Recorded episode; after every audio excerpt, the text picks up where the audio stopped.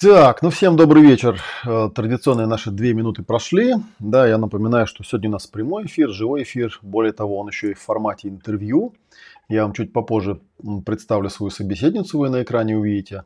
Вот, ну и зовите всех друзей в прямой эфир, зовите их в, э, ну, в любую соцсеть.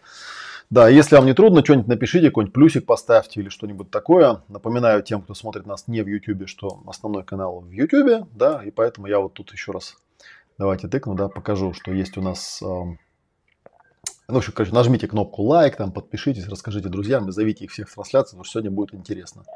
Сегодня будет живое общение. Вот. Э, общаться мы сегодня будем вдвоем, хотя технически можно было еще кого-нибудь пригласить. Собеседницу мы зовут Наталья. Это человек, э, с которым вы, возможно, даже знакомы, потому что она занимается всеми организационными вопросами, касающимися ретритов, обучения, книжек там и прочих всяких вещей. Ну и кроме того, она всегда активно участвует, собственно, в самих мероприятиях. Так что если вы на ретрите у нас окажетесь, то вы ее без сомнения хорошо запомните, а может быть даже в паре попрактикуете.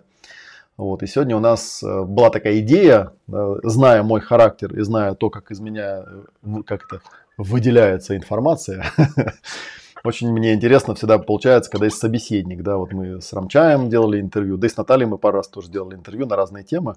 Вот, и обычно так вот в потоке получается намного лучше, когда я не один просто в камеру вещаю, а кто-то мне дает какой-то какие-то вопросы, какую-то обратную связь, да, в общем, какое-то наполнение. Так что вот можем, собственно говоря, можем, собственно говоря, начать. Да? То есть Наталья как бы будет играть роль интервьюера, я буду отвечать на вопросы и буду, в общем, всячески по-разному отвечать на них. Да, и, кстати, все, кто у нас э, в прямом эфире смотрит и пишет комментарии, тоже можете вопросы задавать. То есть я ваши вопросы могу вот таким вот образом выводить на экран, как вы сейчас видите, да.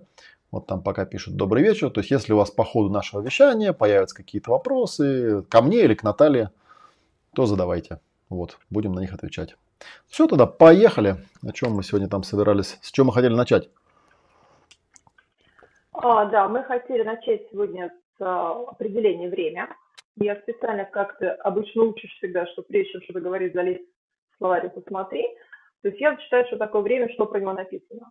Ну да, а, я, есть... я как бы тоже, да, в этом плане как бы я с одной стороны понимаю, что, наверное, с точки зрения там практики и применения словарное определение нас интересует не то, что прям сильно-сильно, в том смысле, что мы не будем на ретрите заниматься прояснением слов, вот, но тем не менее базу-то определить нужно, нужно понять, с чего мы стартуем, да, так что вот давайте послушаем, а что в словаре-то написано, что такое время и почему, ну, дальше, короче, по вопросам пойдем, да, почему я это э, слово вынес в заголовок нашего ретрита, в название ретрита.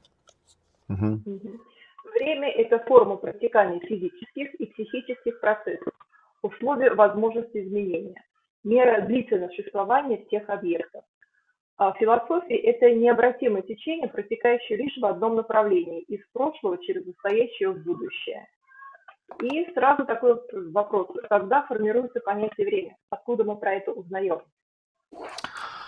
Ну да, давайте с этого начнем. Немножечко я про это где-то уже в каком-то из эфиров говорил, по-моему, да, потому что, ну, во-первых, как бы определения словарные, они меня всегда веселят, в том смысле, что очень трудно определить а, базовые такие категории, такие как пространство, энергия, материя, время, определить словами, да, потому что слова тут, они там вторичны или третичны, это то, что мы воспринимаем, нужно как-то описать. Поэтому, когда дают определение типа форма протекания физических, психических процессов, хочется сказать спасибо большое, ничего не понял, яснее мне не стало, да.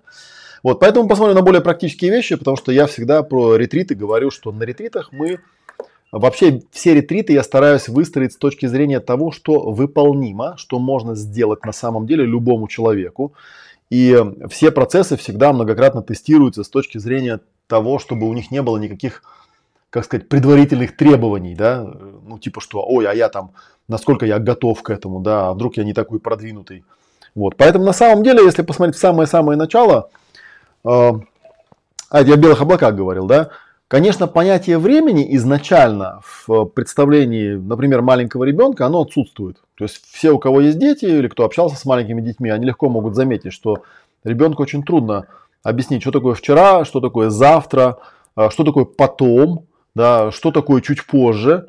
И тем более трудно ему понять там, ну, какие-то наши вот понятия, там, что такое там минута, час там и так далее, и так далее.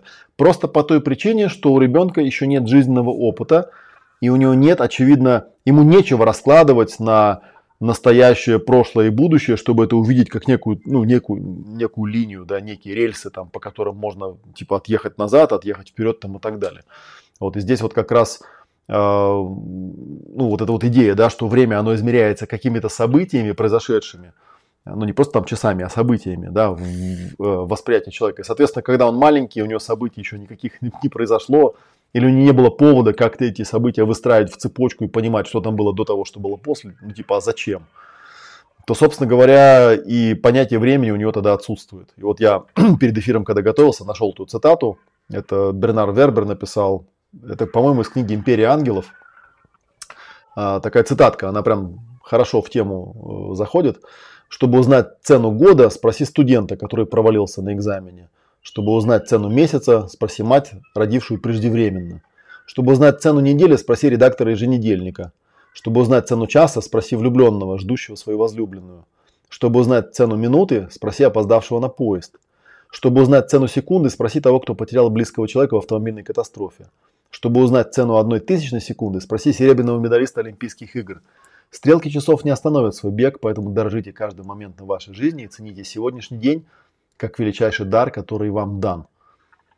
Ну, то есть так, нормально э, сформулировано. Кстати говоря, сразу добавлю от себя, да, что каждый раз, когда меня спрашивают, ой, Олег, у вас столько всего интересного, на какой ретрит вот на первый надо поехать? Я всегда говорю, идите на тот, который ближайший.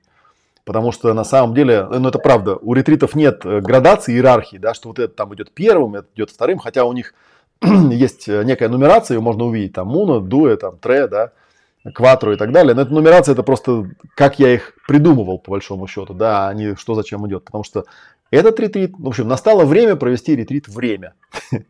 Вот.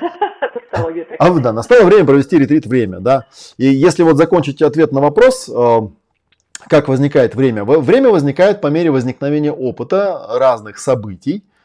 А, ну и дальше можно прям, я не знаю, там в каком-нибудь поисковике набрать там поговорки и пословицы о времени. Да, и вы много чего знаете о времени, потому что это такая интересная категория, посредством которой человек, в общем-то, измеряет свой опыт. И время может влиять как позитивно, так и негативно на что-то. И это очень интересный аспект, потому что если мы ну вот я вот говорил там где-то тоже, да, я сделаю вот эту вводную часть, чтобы тоже стало понятно. Вообще говоря, если посмотреть на то, как мы изменяем вре- измеряем время, мы время измеряем по э, событиям и по размерным частицам, по предметам, которые нас окружают.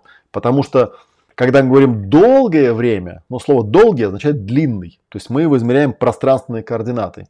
И поэтому вот это вот странное э, такая эзотерическая, мало кому понятная э, теория относительности, в которой пространство и время имеют одну размерность. Это одна и та же координата, это еще одна четвертая координата. Она себя оправдывает. Но у нее, правда, есть особенность. Вот там было написано, да, что время всегда течет из прошлого, ну как бы оно прошлое, настоящее, будущее. Течет в одном направлении, в отличие от пространства, где можно в нем перемещаться. Поэтому всегда возникает вопрос, типа, а может и во времени тоже можно перемещаться? И об этом мы тоже сегодня поговорим. А, и, соответственно, вот когда я с клиентами начинаю работать, я их прошу почувствовать пространство, впереди, сзади, слева, справа, сверху, снизу, потом закрыть глаза, почувствовать внутри и снаружи. И в какой-то момент появился случайно, кстати говоря, достаточно на одном из э, ретритов, которые у меня, они как лаборатория, поэтому там работая с живой группой, иногда вдруг просто улавливаешь что-то из, из потока, да, и вдруг я в какой-то момент э, проговариваю еще почувствуй пространство прошлого и почувствуй пространство будущего ориентируясь на то, что это же тоже какая-то координата, точно так же, как вперед-назад, есть еще и прошлое и будущее. И тогда это проявилось, и тогда я подумал, ну так вот эти все объяснения, которые я людям даю, когда мы с ними работаем, что люди всегда боятся того, что было, и того, что чего никогда не будет. То есть они опасаются по поводу прошлого или будущего. В настоящем довольно редко можно встретить человека, который ну, может о чем-то беспокоиться. И отсюда можно много чего вытащить чисто технического характера, каким образом привести человека в адекватное восприятие времени и научить его использовать время как инструмент. Время как, а, ну так же, как мы там пространство используем, так же, как мы используем энергию или эмоции, да, так же, как мы работаем с телесными формами, также можно работать с формами, которые проявля, проявлены во времени, и понимать, какая форма откуда вытекает, куда притекает и что с этим вообще делать. Звучит как-то абстрактновато, но я думаю, Мы сейчас попробуем это разложить более подробно, да. Ну, это прям как инструмент, как раз есть выражение. Мы не можем выбрать время, в котором живем, мы можем выбрать только то, что нам делает временем, которое нам дано. Прекрасно получается время как инструмент. Ну, а тут, время, на самом деле, в этой конкретной фразе тут я вряд ли откомментирую, потому что здесь время используется в другой дефиниции. Здесь время используется как некая эпоха, в которой человек проживает. Это правда. На самом деле можно... Есть очень много людей, которые... Я думаю, что подобные вот эти вот страдания, типа мы не можем выбрать время, в которое живем, мы можем выбрать только то, что нам делать с временем, которое нам дано. Имеется в виду, что э, есть куча людей на белом свете, которые ощущают, что родились когда-то не тогда, когда надо было бы, да? Вот, это довольно странная такая идея, потому что, ну, чувак, как бы, когда родился, тогда родился, и вообще не очень понятно. То есть, обычно это связано, знаешь, с чем? С тем, что где-то, когда-то какие-то другие люди совершали каких-то подвигов или что-то там такое интересное происходило, вот. И этот человек, видимо, настолько себя ощущает каким-то э, неприкаянным, непригодным, несчастным, каким-то еще, что он думает, вот я себя тогда бы жил в том времени, да, то там бы типа я бы ого-го, чего там происходило бы, а здесь сейчас типа мне неинтересно. Но по этому поводу я всегда вспоминаю, что э, когда-то еще будучи студентом, э, очень я любил почитывать Сергея Довлатова, который был иммигрантом, да, и который уехал в Америку. И где-то в его книжке однажды я нашел такую штуку очень интересную, и я потом по жизни многократно получал этому подтверждение. Э, он уехал там ну, не совсем по своей воле, как бы, да, там жена его убедила уехать в Америку, эмигрировать. И он говорит, у меня такое странное наблюдение. Я вот замечал, что те люди, которые в Союзе были состоятельными, благополучными и как-то нормально жили по кайфу, да, они здесь также живут. А вот те люди, которые в Союзе ныли, что вот все не так, и везде какие-то дураки, и что, короче, строй не тот, и вообще все плохо, так они здесь также точно ноют. То есть ничего ни хрена не изменилось. Они только поменяли декорации, да, раньше они жили там где-нибудь э, в России, а теперь где-нибудь живут вот тут вот в Нью-Йорке, как бы, да, оно это все точно так же, как и раньше ныли. Его это очень сильно как-то отрезвило, я так понимаю, в каком-то моменте, то есть он просто глядя на этих людей понял, что да ни хрена не меняется, все зависит от тебя. Поэтому, когда человек рассуждает о том, что типа ну, типа, вот там было какое-то другое время, оно было лучше, чем сейчас, ну, это абсолютно пустопорожнее рассуждение. Время, которое у тебя есть, оно такое, потому что ты здесь в центре этого времени сейчас находишься. Вот, а все остальное, ну, как бы, интересно, конечно, об этом порассуждать, но я что-то не вижу в этом никакого особого смысла. Вот, поэтому... А, как э, без времени. А, ну да, вот тут случайно мы э, загуглил тоже, я посмотрел по поводу безвремени, да, потому что у меня как-то, я когда выгружался на тему времени, что-то такое, значит, пришла ко мне вот такое, такая формулировка, да, в названии, что есть типа время, а есть типа безвременье. А, а оказалось, что в словаре написано, что безвременье это там тяжелый какой-то период, там упадка, да. Вот даже нашел, нашел какую-то статью, тут вот человек пишет, что он решил написать э, статью про безвременье, да, и начал поискать, начал искать там, значит, где там поиском что есть, да, и вот он написал, что в священном писании нет такого термина безвременье, как бы, да, но есть там кучу, куча всяких стихотворений, где люди пишут про безвременье, и они имеют в виду под безвременем, что, ну это опять же, это другое определение по большому счету, да, я-то имел в виду, что есть время, это как некое такое, ну сейчас я попробую дать свое определение, чтобы было понятно, что я имею в виду, вот я эмоциям тоже даю свое определение.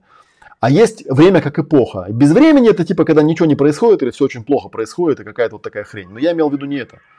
Я имел в виду, что когда я говорю о времени, ну начнем с самых простых вещей, самых базовых и простейших, да. Изначально идея сделать ретрит на тему времени родилась из очень простого бытового практически инцидента. А, он родился из-за, э, ну, потому что у нас там на каком-то ретрите были опоздуны, они там опаздывали все время, да, меня это как-то там цепляло. И в какой-то момент я понял, что, блин, что-то не то. Я стал на эту тему что-то выгружаться, что, ну, ребят, у нас же есть некое согласованное время, если мы начинаем в 10 утра, мы начинаем в 10 утра, не в 10.01, не в 9.58, не в 10.08, там, не в 10.20, а ровно в 10, потому что это важно. Я веду группу, у меня есть группа, в ней там 20 с лишним человек, и нам важно, чтобы мы синхронно это делали. Вот. И кто-то там вдруг начал на эту тему что-то выгружать, что типа как же так, вот мы тут такие особенные, у нас тут что-то такое со временем, да.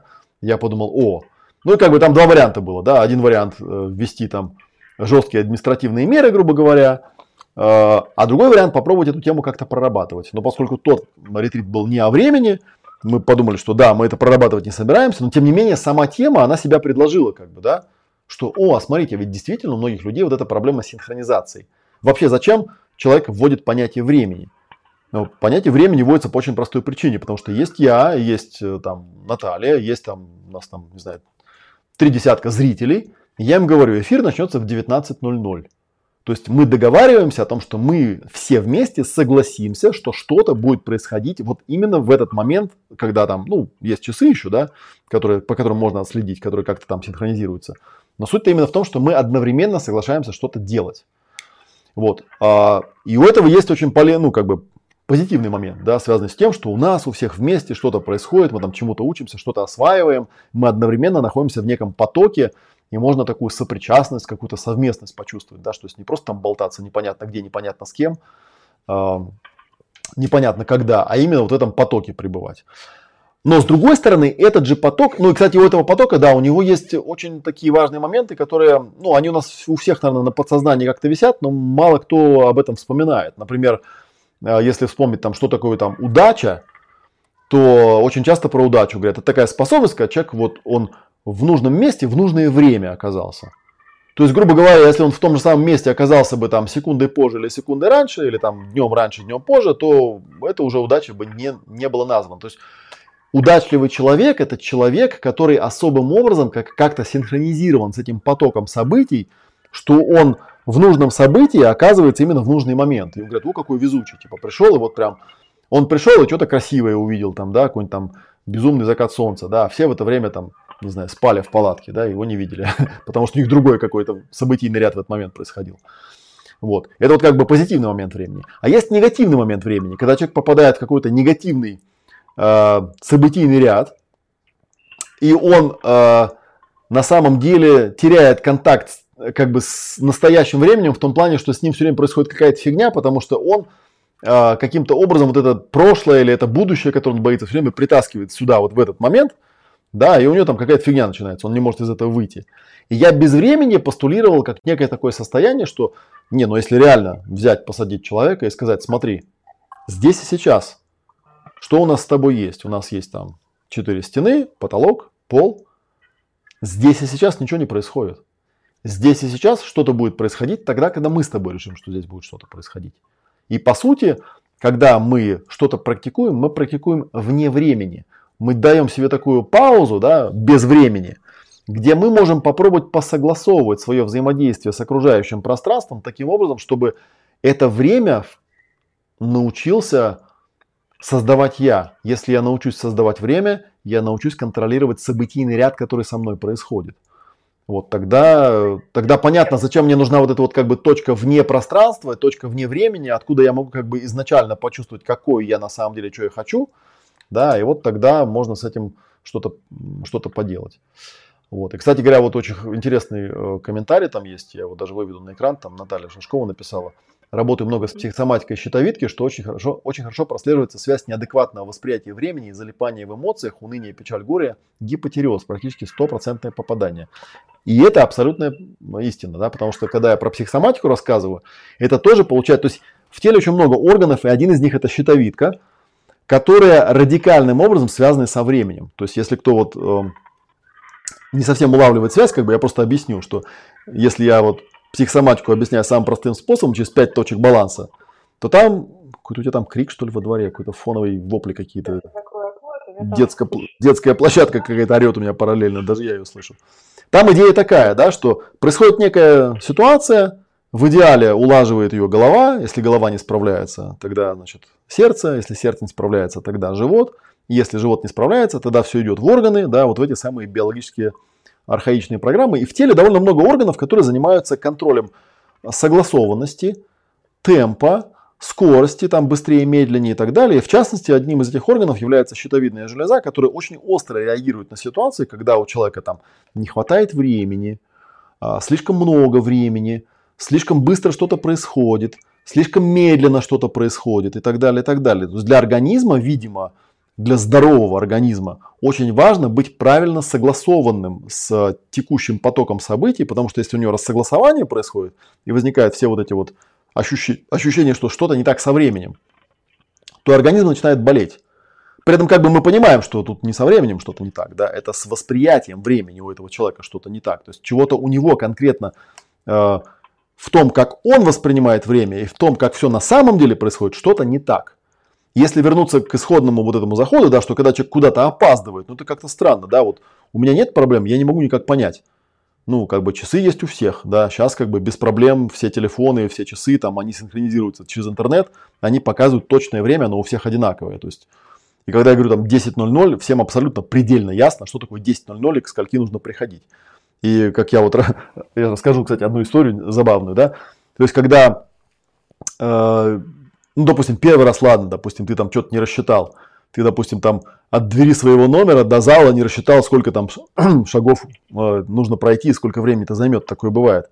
Но после первого раза ты же мог сделать выводы, да, сколько времени это занимает. Если у тебя там хроническая какая-то, да, опоздунческая привычка, ну, поставь себе часы тогда на 10 минут назад, как бы, да, чтобы быть, э, ну, как бы, в, учесть этот момент. У меня была очень интересная история, от которой я хотел рассказать. у меня был клиент однажды, который дико опаздывал, у меня прям дикая была проблема со временем. Вот, и я там и так и сяк с ним пытался это решать, в общем, никак оно не решалось. В конце концов, я ему сказал, что если сессия назначена на 12, то оплата будет, соответственно, взиматься, начиная с этого времени. Э, без, ну, без компромиссов. То есть деньги плати вперед, как бы, да, тогда будем вот так тебя регулировать, раз ты по-хорошему не получается. Он сказал, ну, в принципе, да, справедливо, я согласен, заплатил мне деньги. А, и, к моему удивлению, стал опаздывать еще сильнее. Вот. Меня это страшно удивило, я думал, подожди, как так-то, да? И когда я с ним на эту тему беседовал, говорю, почему вот раньше ты когда ну, опаздывал, э, ну как-то ты более-менее в приличное время приходил там, да, а теперь прям совсем реально стал опаздывать на 30 минут, на 40, что не так? Он говорит, да я тут так просто подумал, раньше, когда я опаздывал, меня совесть мучила, я думал, ну вот сидит там человек, ждет меня, а я опаздываю. А сейчас как бы я думаю, ну я же деньги заплатил, как бы, что, пускай сидит, как бы он же свои деньги зарабатывает, как бы, да, мне все равно, я по этому поводу расслабился и стал опаздывать еще сильнее. Думал, как интересно, у людей задом наперед все работает. Ну то есть на самом деле, если... А? фраза «купить время» получается. Смотри, прям знает пример. Он просто купил это время. Ну, купил это время, да. На самом деле, я знаю, тут, я не знаю, по-разному можно к этому подойти, наверное, да. Можно сказать, что для какого-то человека, может быть, срабатывает вообще просто эффект плацебо. Бывают такие люди, которые ну, типа из серии записались они на ретрит, да, как, как это. Сегодня я обману кондуктора, куплю билет и никуда не поеду. Э, так ну, вот, подумай, да. да, записываются на ретрит, ну и типа сам факт, что они туда записались, их настолько расслабляет, что они в итоге туда не приезжают, например, да, или записываются на сессию, заплатили деньги, такие прикинули, так, мне нужно там 100 сессий непременно, как бы, да, заплатили эти деньги, вот, и, и все, как бы, типа, все, исцеление наступило. В этом плане, кстати, тоже есть такие забавные аспекты, связанные тоже со временем и с согласованием времени. Мы сейчас, наверное, чуть попозже попробуем немножко более поговорить о том, что конкретно будет на там на ретрите, чем будем прорабатывать. Но момент был такой, то есть у меня несколько было таких людей, кстати говоря, я на это обращал внимание. А, то есть что с ним происходило? Вот один там конкретно яркий был персонаж. Он мне как-то там звонит и говорит, слушай, я так хочу к тебе на занятия попасть, но вот у меня все время там работа, работа, не могу, никак не могу у себя разобраться, чтобы на эти занятия попасть. Я говорю, ну окей, я понимаю тебя, ну давай вот как у тебя назреет, как бы, да, ты прям сразу звони, мы прям сразу найдем тебе окошко и тебя сразу там поставим там сессию. Вот. И первый раз, когда он мне позвонил после этого, он произошел в момент, когда я поднимался по трапу самолета, собираясь улетать, по-моему, в Новосибирск или куда-то. Вот, реально, я иду по трапу, у меня звонит телефон, я беру трубку, он говорит, слушай, вот прямо сейчас у меня есть время, давай мне сессию проведем. Я говорю, ну прямо сейчас не получится, потому что я прямо сейчас иду по трапу самолета, сейчас сяду в самолет и улечу, и потом мне там будет э, семинар, там какое-то время идти. Вот я через недельку вернусь, как бы ты мне набери. Он говорит, блин, как обидно, у меня такое сейчас вот прям состояние, прям хочется мне, мне проработать чего-то. Я говорю, ну, что, бывает. Вот. Заранее как бы все-таки пытайся планировать. Я говорю, ну я, да, у меня планировать не получается, все-таки буду звонить тебе вот как получится. Понятно, что через неделю он мне, конечно же, не звонит, он куда-то пропадает. Вот. Следующий раз, да, я опять куда-то собираюсь улетать, реально, то есть я еду в самолете, я еду к самолету, как бы он мне звонит, говорит, вот, сейчас у меня есть время, как у тебя со временем? Я говорю, у меня хорошо все со временем, я сейчас еду в автобусе к самолету, сейчас буду садиться и тоже куда-то там улетаю на неделю. Он говорит, блин, да что ж такое-то, да? И, ну, то есть опять там ничего не состоит, не происходит, э, ничего не состоялось, через неделю он мне не перезванивает, опять. Слушай, когда он сделал это в третий раз, то есть реально, я иду по трапу самолета, звонит телефон. Я говорю, блядь, как ты это делаешь? Объясни мне. Он говорит, что? Я говорю, слушай, я не так часто летаю куда-то на самолете. Как ты это делаешь? Объясни мне. как ты выбираешь именно ровно тот момент, когда абсолютно точно ничего тебе сделать нельзя и в ближайшее время невозможно будет, как бы, да, и ты именно эти дни выбираешь, ну, я уж там боюсь спросить, а ты как бы в календарь мой не можешь посмотреть? У меня там обычно все мои семинары заранее расписаны, то есть там известно, куда я когда полечу, ну, раз уж у тебя такая странная особенность. Но просто, знаете, как в этом, как в анекдоте, да, говорят, один раз это случайность, два это там совпадение, а третье это уже враждебное действие, как бы, да, то есть это преднамеренное действие. То есть три раза подряд попасть на момент, когда я сажусь в самолет и иду по трапу, как бы, надо как бы очень сильно настроиться на это. Это либо человек специально посмотрел мой календарь и это делает нарочно, чтобы поприкалываться, да, или у него что-то радикальное сломалось в его пространстве, почему он так делает. Я таких людей знал, ну честно признаюсь, я таких людей знал десятки. Это люди, которые выбирают для, там, для проработки, для путешествия, для разговора, э, для начала какого-то дела. Вот какие-то такие моменты, что реально этого не может произойти. Как будто они сами себя, ну это называется самосаботаж. Как будто они заранее знают, что этого не может произойти, и поэтому выбирают такой момент, чтобы как-то ну, типа, нет, ну я же честно старался, я же вот честно собирался там, да, пойти в сессию. Но вот почему-то волшебным образом, странно, да, так сложилась вселенная вокруг меня, что она мне не дает этого сделать. Ага. Ну, знаешь, такой, а через не хочу, да, я вот не хочу, знаю, блин, мне не хочется, я вот это сделаю, да, вот через не хочу, оно как получается как с одного места. Я не знаю, делал ли он это через «не хочу» или делал это наоборот с вдохновения, но по большому счету вот э, я вот сейчас пока проговаривал, я вспоминал, что однажды у нас, где-то я тоже это проговаривал, по-моему, это с Рамчаем, когда проговаривали, когда-то мы с э, Барри Файерберном, моим вот э, английским приятелем, он делал какую-то презентацию, и он рассказывал, что, говорит, ну, смотрите, да, там, условно говоря, если мы возьмем какой-то волшебный аспект э, наших целей по жизни, там, каждый из нас хочет стать волшебником, каждый из нас хочет управлять своим окружением, управлять пространством, временем, энергиями, там, материей, как бы, да, ну, как-то там по мановению волшебной палочки, да. И мы можем такое написать определение, э, что, ну, вот волшебник – это такой человек, который вот по осознанно, там, намеренно управляет материей, энергией, пространством, временем там, и так далее. Ну, все говорят, ну да, с этим можно согласиться. Он говорит, ну тогда, чтобы как-то оценить, насколько это состояние достижимо, нам нужно сообразить, а что является противоположностью этого состояния, чтобы понять, а что конкретно нужно там прорабатывать или исследовать для того, чтобы этим волшебником таки стать. Вот. Ну и, естественно, там люди все говорят, ну, наверное, это там человек, который не управляет, да, там, пространством, временем, материей, энергией, вот в этом-то типа вся и фишка. А он говорит, а вот и нет. На самом деле обычный человек, в отличие от волшебника, это человек, который неосознанно управляет пространством, временем, энергией, материей. И на самом деле, если вы посмотрите вокруг, особенно со стороны это хорошо видно, да, ты когда смотришь на другого человека, вот смотришь на весь его там геморрой, на все его проблемы, и как ну, довольно часто отчетливо видно, что он же сам себе это создает на пустом месте. Вот он, сука, не может прийти на ретрит вовремя, да? Вот какого, казалось бы, хера? Мы все живем в одном коридоре, да, там у всех там одинаковые двери, у всех один и тот же зал. Ну, как бы там, если ты знаешь за собой такую штуку, ну, ты сходи там, промерь шагами, сколько времени тебе идти, или там, ну, ты же знаешь, сколько времени ты там чистишь зубы, или, я не знаю, там, красишь эти ресницы, или что там у тебя происходит. Как бы ты же можешь это рассчитать. Но все же нормально, ты же можешь прийти вовремя, да, чтобы у тебя все получилось. Но, тем не менее, есть куча людей, которые это делают. Вот я сейчас тоже флешбеком вспомнил случай. У меня был один приятель, у которого основная проблема по жизни заключалась в том, что у него болела башка. У него все время болела башка. Вот, и я однажды прям реально, и, и как бы я заметил, в какой-то момент я уловил такую штуку, что Каждый раз, когда, например, я ему пытаюсь рассказывать о том, как, ну, что с этим можно сделать, или кто-то другой, у него что-то происходит. То звонит телефоном, куда-то отвлекается, то еще что-то происходит. И вот однажды, я помню на семинаре, прям ярко помню этот эпизод, мы сидим на семинаре, и, значит, какой-то там ведущий, я уже не помню кто, он что-то там рассказывает о том, как вот работают с разными там аспектами всяких проблем человека, и в какой-то момент мы сидим, и вот Юра, значит, встает и выходит. И через секунду после того, как к ним закрывается дверь за ним, да, ведущий говорит, а сейчас я вам хотел бы рассказать, как правильно работать с головной болью.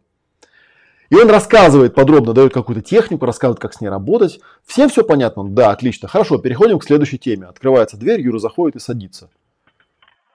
И я реально сижу и думаю, блядь, как он это делает? Я говорю, Юр, как ты это делаешь? Он говорит, что? Я откуда ты знал, что сейчас он будет про это рассказывать? Почему ты за секунду это встал и вышел?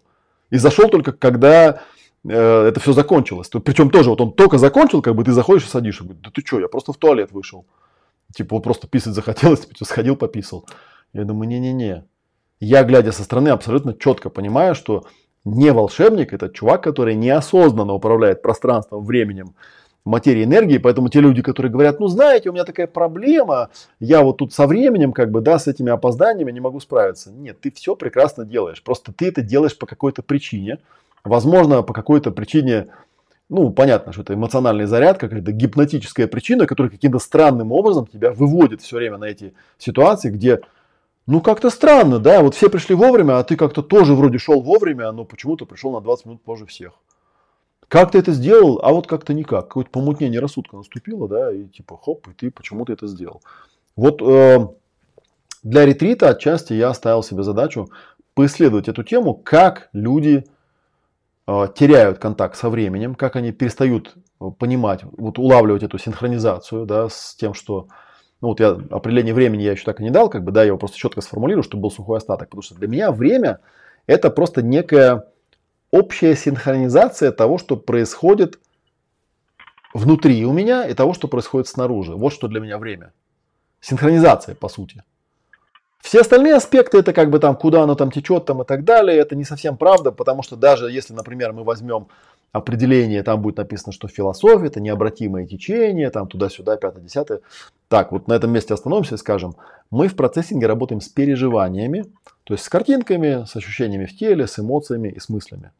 И мы знаем, например, что если мы работаем с будущим, и у тебя какая-то тревога по поводу будущего, мы можем воспринимать будущее как пространство вариантов, перечислить все варианты, каждый из них принять, воспроизвести, отпустить.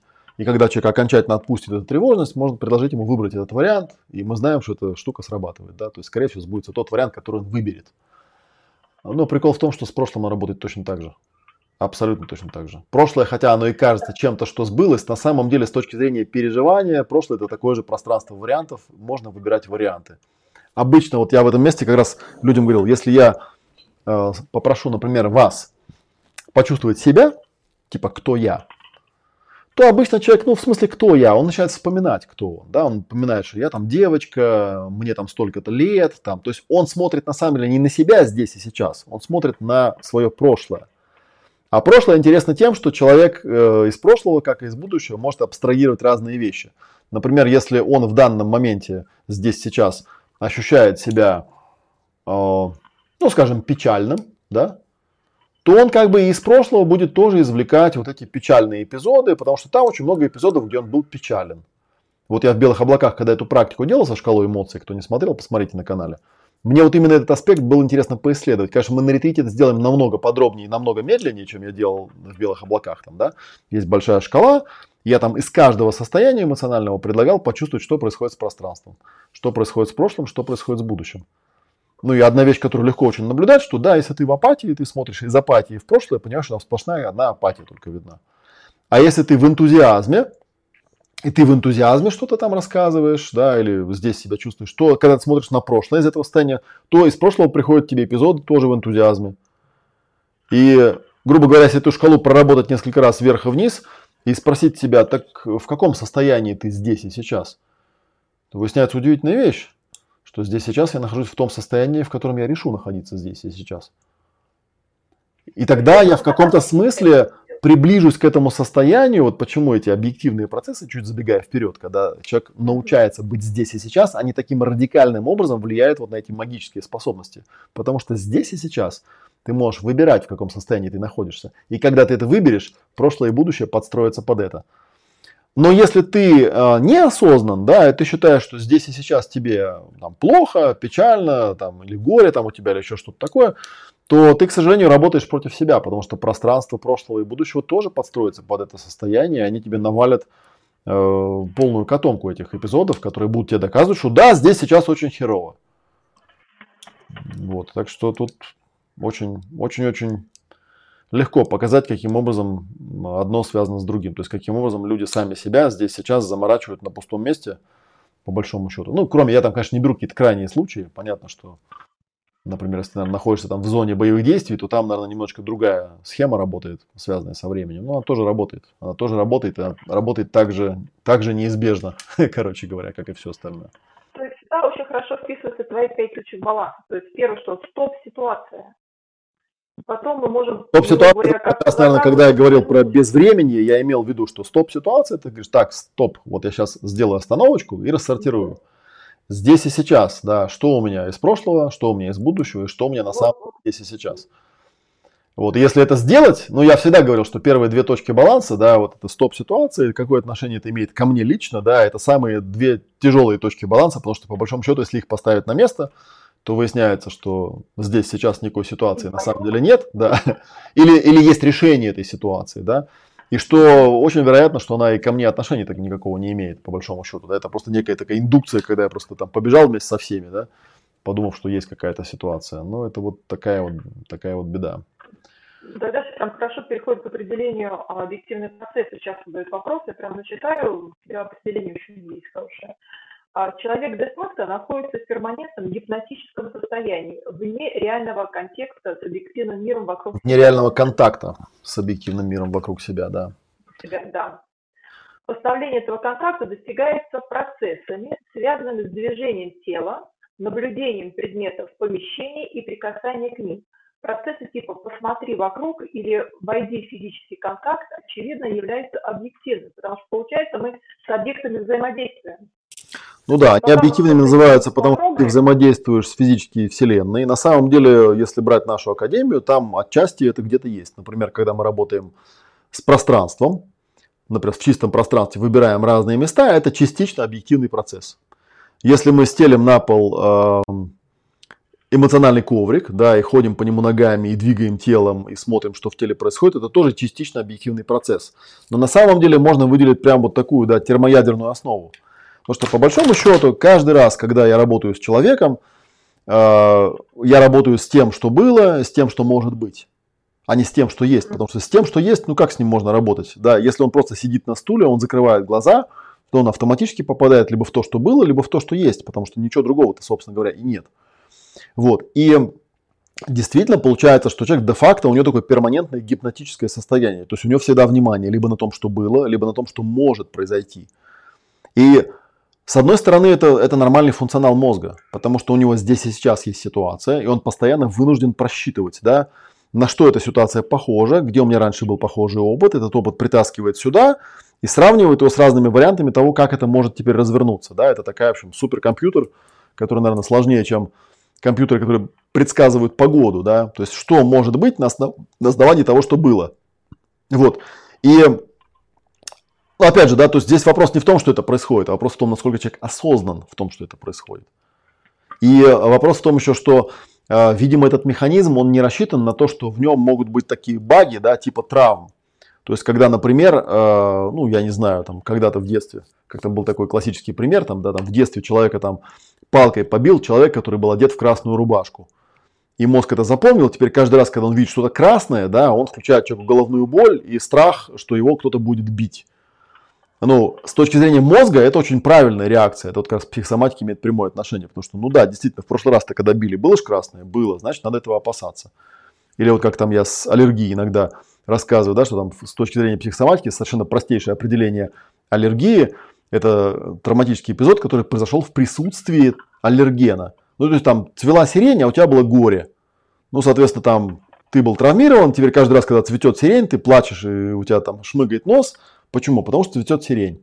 Какая связь? Да никакой. Просто как бы в прошлый раз ты не был достаточно осознан, чтобы мозг отследил, что связи здесь никакой нет. Поэтому он на всякий случай записал все. И, кстати говоря, если говорить про аллергию, про объективные процессы, вот буквально сегодня утром я там что-то, значит, Э, встаю, смотрю, там глаза красные, да, я там себе закапываю какие-то капельки иногда. Вот, а у меня с утра была клиентка, она такая говорит, о, типа, а что там с тобой случается? Я говорю, ну, ты знаешь, у меня есть какая-то странная аллергия, она приходит обычно летом, и я ни разу не смог отследить, от чего она. Знаете почему? Потому что если я сяду на стульчик и начну смотреть вот на это ощущение в глазах, то минут через 15 оно пропадает, и после этого у меня аллергии несколько дней нету. То есть она просто отсутствует. Ну, в смысле, как аллергия, что-то там красные глаза, я не знаю, аллергия это или нет, что-то с глазами происходит. Зимой такого не бывает. Вот, и много раз я однажды специально на стуле сидел два часа, я думал, нет, я вот как следуя своей же собственной технологии, да, думаю, сейчас я вот буду сидеть и наблюдать, пока не выясню, от чего это происходит. У меня ни разу это не удалось. То есть она сразу пропадает. И это то, ну, как бы, это то, как работает объективный процесс. На самом деле, если ты начинаешь просто наблюдать здесь и сейчас, что происходит, как мгновенно, очень, ну и часто, эти стимулы, они просто пропадают. То есть ты понимаешь, что здесь сейчас вообще ничего не происходит. Нет ни этих переживаний, ни этих эмоций, ни этих аллергий, там, нет, ни этих там болезней каких-то психосоматических, они просто куда-то пропадают. То есть получается, что э, цена, э, цена э, как это, бытия волшебником, да, она очень такая, с одной стороны, очень простая, да, нужно просто быть здесь сейчас, но это как бы все так и знают, потому что эту тему ее там и в Адвайте продвигают, и много еще где. Вот. А с другой стороны, э, блин, так попробуй быть здесь сейчас. Ты же постоянно в этом гипнотическом состоянии. Не факт, кстати говоря, что ты э, думаешь, что ты здесь сейчас, а на самом деле ты просто в каком-то глюке находишься. Так это сможем на ретрите оттренировать, правильно? Да, так в этом плане как раз вот получается, что очень простейший критерий заключается в том, что надо не сидеть там, закрыв глаза, вот, а нужно попробовать поработать с реальным окружением здесь и сейчас, с реально, ну, вот с движениями тела, с наблюдением предметов, с прикасаниями и так далее, и так далее. В разных состояниях можно понаблюдать. Вот. А, сейчас вот тоже вспомнил эту историю, когда попал случайно на одно там занятие к двум прекрасным девушкам, которые проводили занятия по медитации. И они в теоретической части объясняли, что медитация – это такое пребывание в моменте здесь и сейчас. И что сейчас мы вам, значит, расскажем, как это вот типа происходит, мы с вами попрактикуем. Вот, я думаю, ну прикольно, это интересно, как бы давайте попрактикуем. Начинаем мы это дело практиковать. Вот, они там что-то проговаривают, направьте внимание туда, направьте внимание сюда. Потом значит, пошли какие-то картинки, пошли какие-то ощущения, какие-то переживания, там они предлагали с ними пожить. И все это длилось довольно долго, да, я все это рассматривал, думаю, как интересно. И вдруг, и вдруг в последний момент, когда медитация уже завершается, ведущая говорит, а теперь вернитесь в настоящее время, снова почувствуйте свое тело, и у меня тут реально такой происходит эффект. Я такой открываю глаза, говорю, подожди, а все это время мы, по-твоему, где находились? Она говорит, ну мы же там смотрели, подожди, говорю, ты с самого начала сказала, что медитация это пребывание здесь и сейчас. Я и был здесь и сейчас. И меня что-то выбила эта фраза «вернись в настоящее время». В смысле вернись в настоящее время? Так я в нем и был вроде бы. Ну, согласно твоей же инструкции. И тут у меня догнал меня инсайт. То есть я, глядя на нее, на ее недоуменный взгляд и глядя на других участников, я понял, что а они-то все это время не были здесь и сейчас. И насколько легко себя обмануть в этом состоянии, да, что практикуя чего-то и теоретически как бы понимая, как это делается, по факту на самом деле абсолютно не иметь этой способности и даже не иметь э, метода или техники, который э, мог бы этому поспособствовать. А, кстати говоря, любое рассматривание картинок, ощущений, эмоций и мыслей, да, такой как, например, випассана, который очень сильно продвигают именно как, ну типа випассана, грубо говоря, наверное, если ее делать правильно, ее можно было бы назвать объективными процессами, если бы ее делали правильно. Потому что де-факто, зная людей, которые это практикуют, я понимаю, что випассану 99 там и запятая 9999% людей, которые практикуют, они тупо делают неправильно. Потому что те, кто ведут, сами никогда это правильно не делали. Почему? А потому что они понятия не имеют, когда Випассане в теории рассказывают, что Випассана это та самая практика, которую изначально практиковал Будда, когда достиг просветления. Это правда. Только он делал вообще не то, что вы им рассказываете. Он не рассматривал картинки, ощущения в теле, эмоции и мысли, потому что то, что вы им предлагаете, это субъективные процессы. А для того, чтобы достичь просветления, нужно проходить объективные процессы с реальным миром вокруг тебя здесь и сейчас. Потому что теоретически, да, но если мы представляем себе э, вот этого состояния Будды как человека, который, ну, типа, вот он вышел как бы из этого мира, вот в это без времени, без пространства, без энергии, без материи – то как бы очевидно, что он должен это сделать здесь и сейчас, а не где-то там в прошлом или где-то в будущем. В прошлом или в будущем это мы в обычной проработке делаем. Да, и это в принципе не так уж круто, это не имеет какого-то прямого отношения к магическим способностям, да? А вот когда ты сможешь здесь и сейчас, состоящее из пространства, из времени в том числе, из материи, из энергии, воспроизвести таким образом, чтобы ты перестал быть его следствием, вот это, наверное, очень было бы круто. Но это вообще не то, что люди делают. Я это вполне ответственно, я понимаю, что сейчас придут люди, начнут кидаться в меня какашками, сказать, опять Матвеев тут типа все обосрал и сказал, что типа у него все намного круче, но это реально наблюдаемый факт. Я это просто знаю по факту, потому что я общался с кучей людей, да, я ну, смотрел, как эта практика делается, я это наблюдал, думал, ну это же фуфел полный. Потому что люди реально не догоняют, они не понимают, что такое пространство, они не понимают, что такое время, они не понимают, что такое эмоция, они не понимают, что такое телесное ощущение.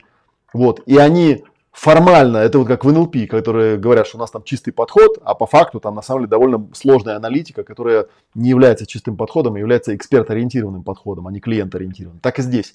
говорят, что вроде бы работаем с настоящим временем, а по факту садятся и начинают рыться в этих своих болях, в этом своем всяком дерьме, как бы, да, в каких-то картинках из прошлого, из будущего, в каких-то страхах там и так далее. Говорит, ну давайте вот это все перепроживайте, перепроживайте, перепроживайте, и рано или поздно вы окажетесь в настоящем времени. Это я к тому говорю, что нет, в обычном процессинге это тоже делается. Кстати, намного быстрее и эффективнее. Вот. Просто никто не говорит, что это легкий процесс, а самая большая ложь заключается в том, что это та самая практика, которую делал Будда. Нет, он ее не делал. Он этого не делал никогда. он делал совсем другое. То, что он делал, это вот как раз скорее объективные процессы. Потому что объективные процессы это довольно...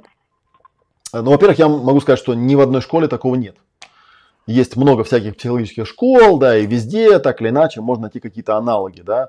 Оби- аналогов объективных процессов де-факто нет нигде. Единственное, что э, рассказывал я, по-моему, где-то вот, когда мы с э, Рамчаем разговаривали, у меня была такая история лет 20 назад, когда я общался с каким-то человеком, и он меня спрашивал, какой у меня там бэкграунд. Я тогда занимался саентологией, и, и соответственно, ну, это такая тема там, да, гниловатая. Типа не очень хочется там об этом говорить, потому что у людей свои стереотипы, как это воспринимать, им долго объяснять, что нет, я не из тех то есть я не друг Тома Круза, как бы расслабьтесь на эту тему, меня вообще другие темы в этом интересовали. И вдруг этот человек говорит, а что ты так по этому поводу переживаешь? Я говорю, ну потому что это же сектантская тема, да, не очень хочется там как-то в присутствии людей, не очень следующих в теме, как-то это озвучивать. Он говорит, да ты что, Хаббард это один из самых крутых бихевиористов. Если взять э, у него систематически описанные вот эти вот процессы объективные, да, это одна из самых мощных работающих техник бихевиоризма, которые существуют. Если кто не знает, в бихевиоризме там основной постулат такой, что мы типа не занимаемся вот чем, что там внутри у человека в этом ящике, нам это не интересно. То есть мы субъективные переживания не исследуем. Мы исследуем, что на входе и что на выходе. А в объективных процессах делают именно так. Потому что каждый раз, когда я говорю человеку, смотри, можно очень легко проверить, можешь ли ты устойчиво находиться в настоящем времени. Есть простейшие процессы. Например, я посажу тебя напротив себя, да, и у меня будет одна инструкция для тебя, она будет звучать так. Дай мне эту руку. Я буду протягивать тебе руку, тебе нужно будет поднять свою руку и дать ее мне. И при этом находиться э, в хорошем состоянии, никуда не выпадать, ни в какие картинки, ощущения, эмоции, мысли не выходить, просто находиться здесь сейчас, вот в этом очень простом процессе. Он рекурсивный. Все объективные процессы рекурсивные. То есть там одно и то же действие повторяется много раз. Это тоже, кстати, связано со временем, с цикличностью времени. Как человек создает время. Циклами создает.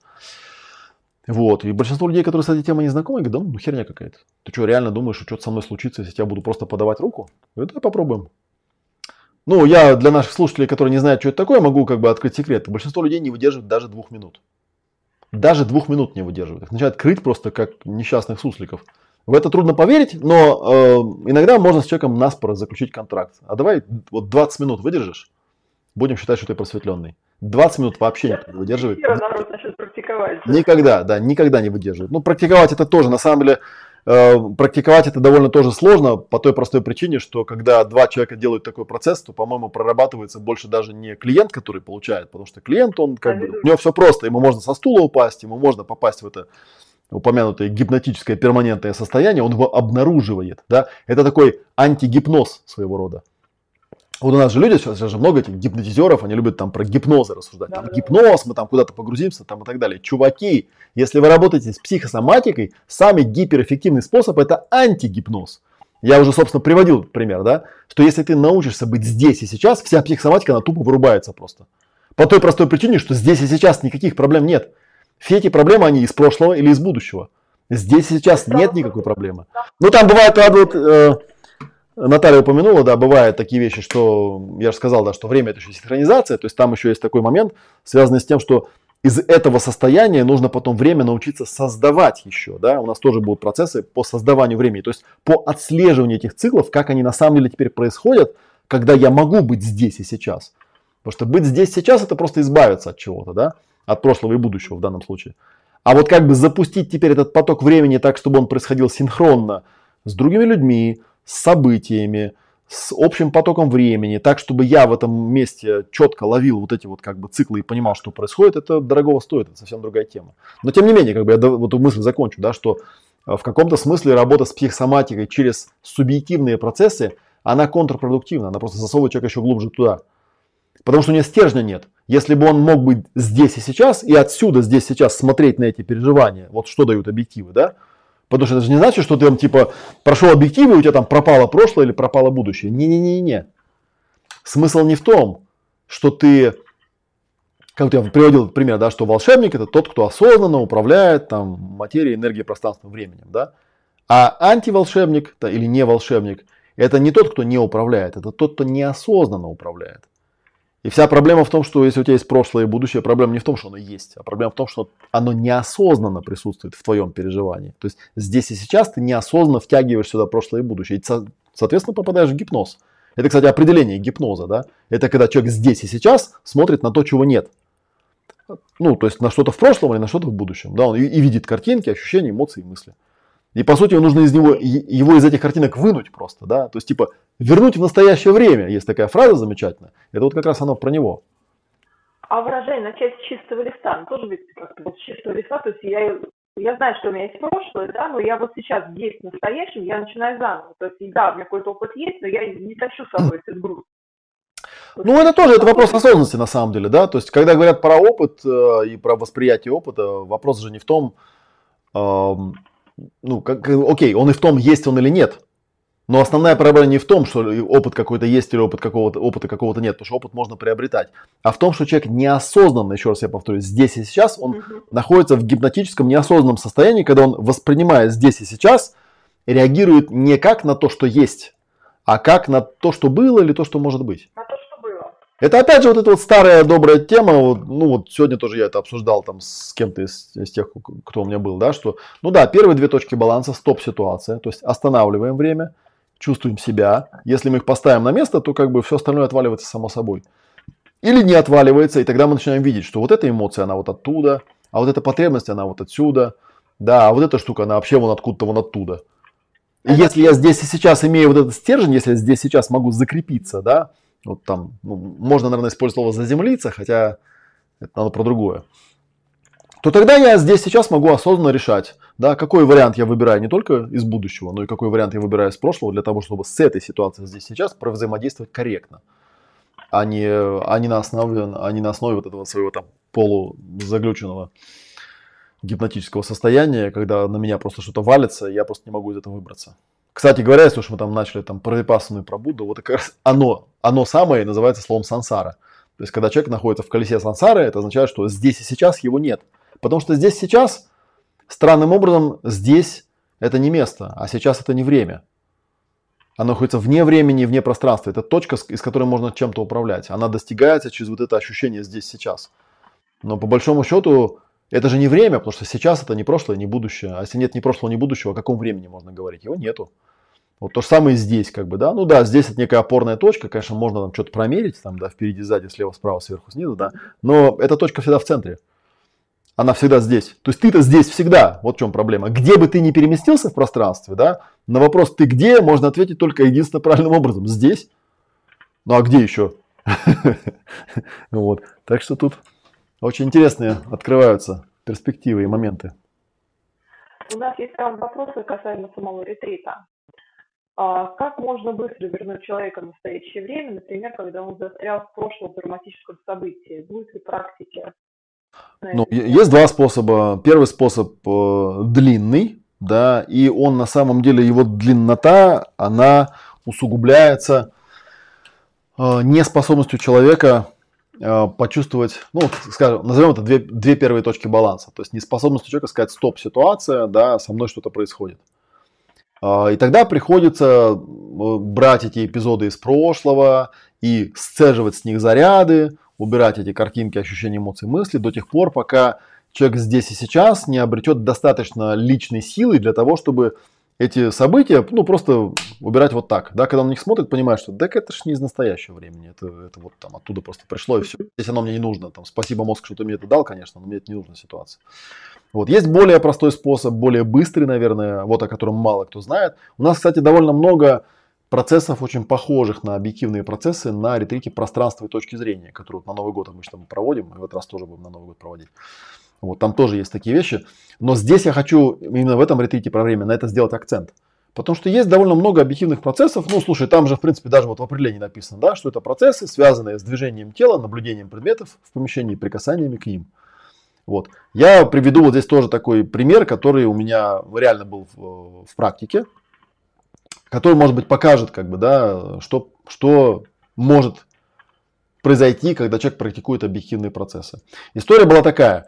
То есть однажды ко мне один несчастный муж привез свою несчастную жену. И он мне, ну, когда мы с ним, с мужем разговаривали, говорит, понимаешь, у меня проблема какая? У него уже пять ходок в дурку, как бы, да, хотя вроде бы ничего такого, то есть ей никакого диагноза не ставят. Все врачи говорят, что она нормальная, у нее все хорошо.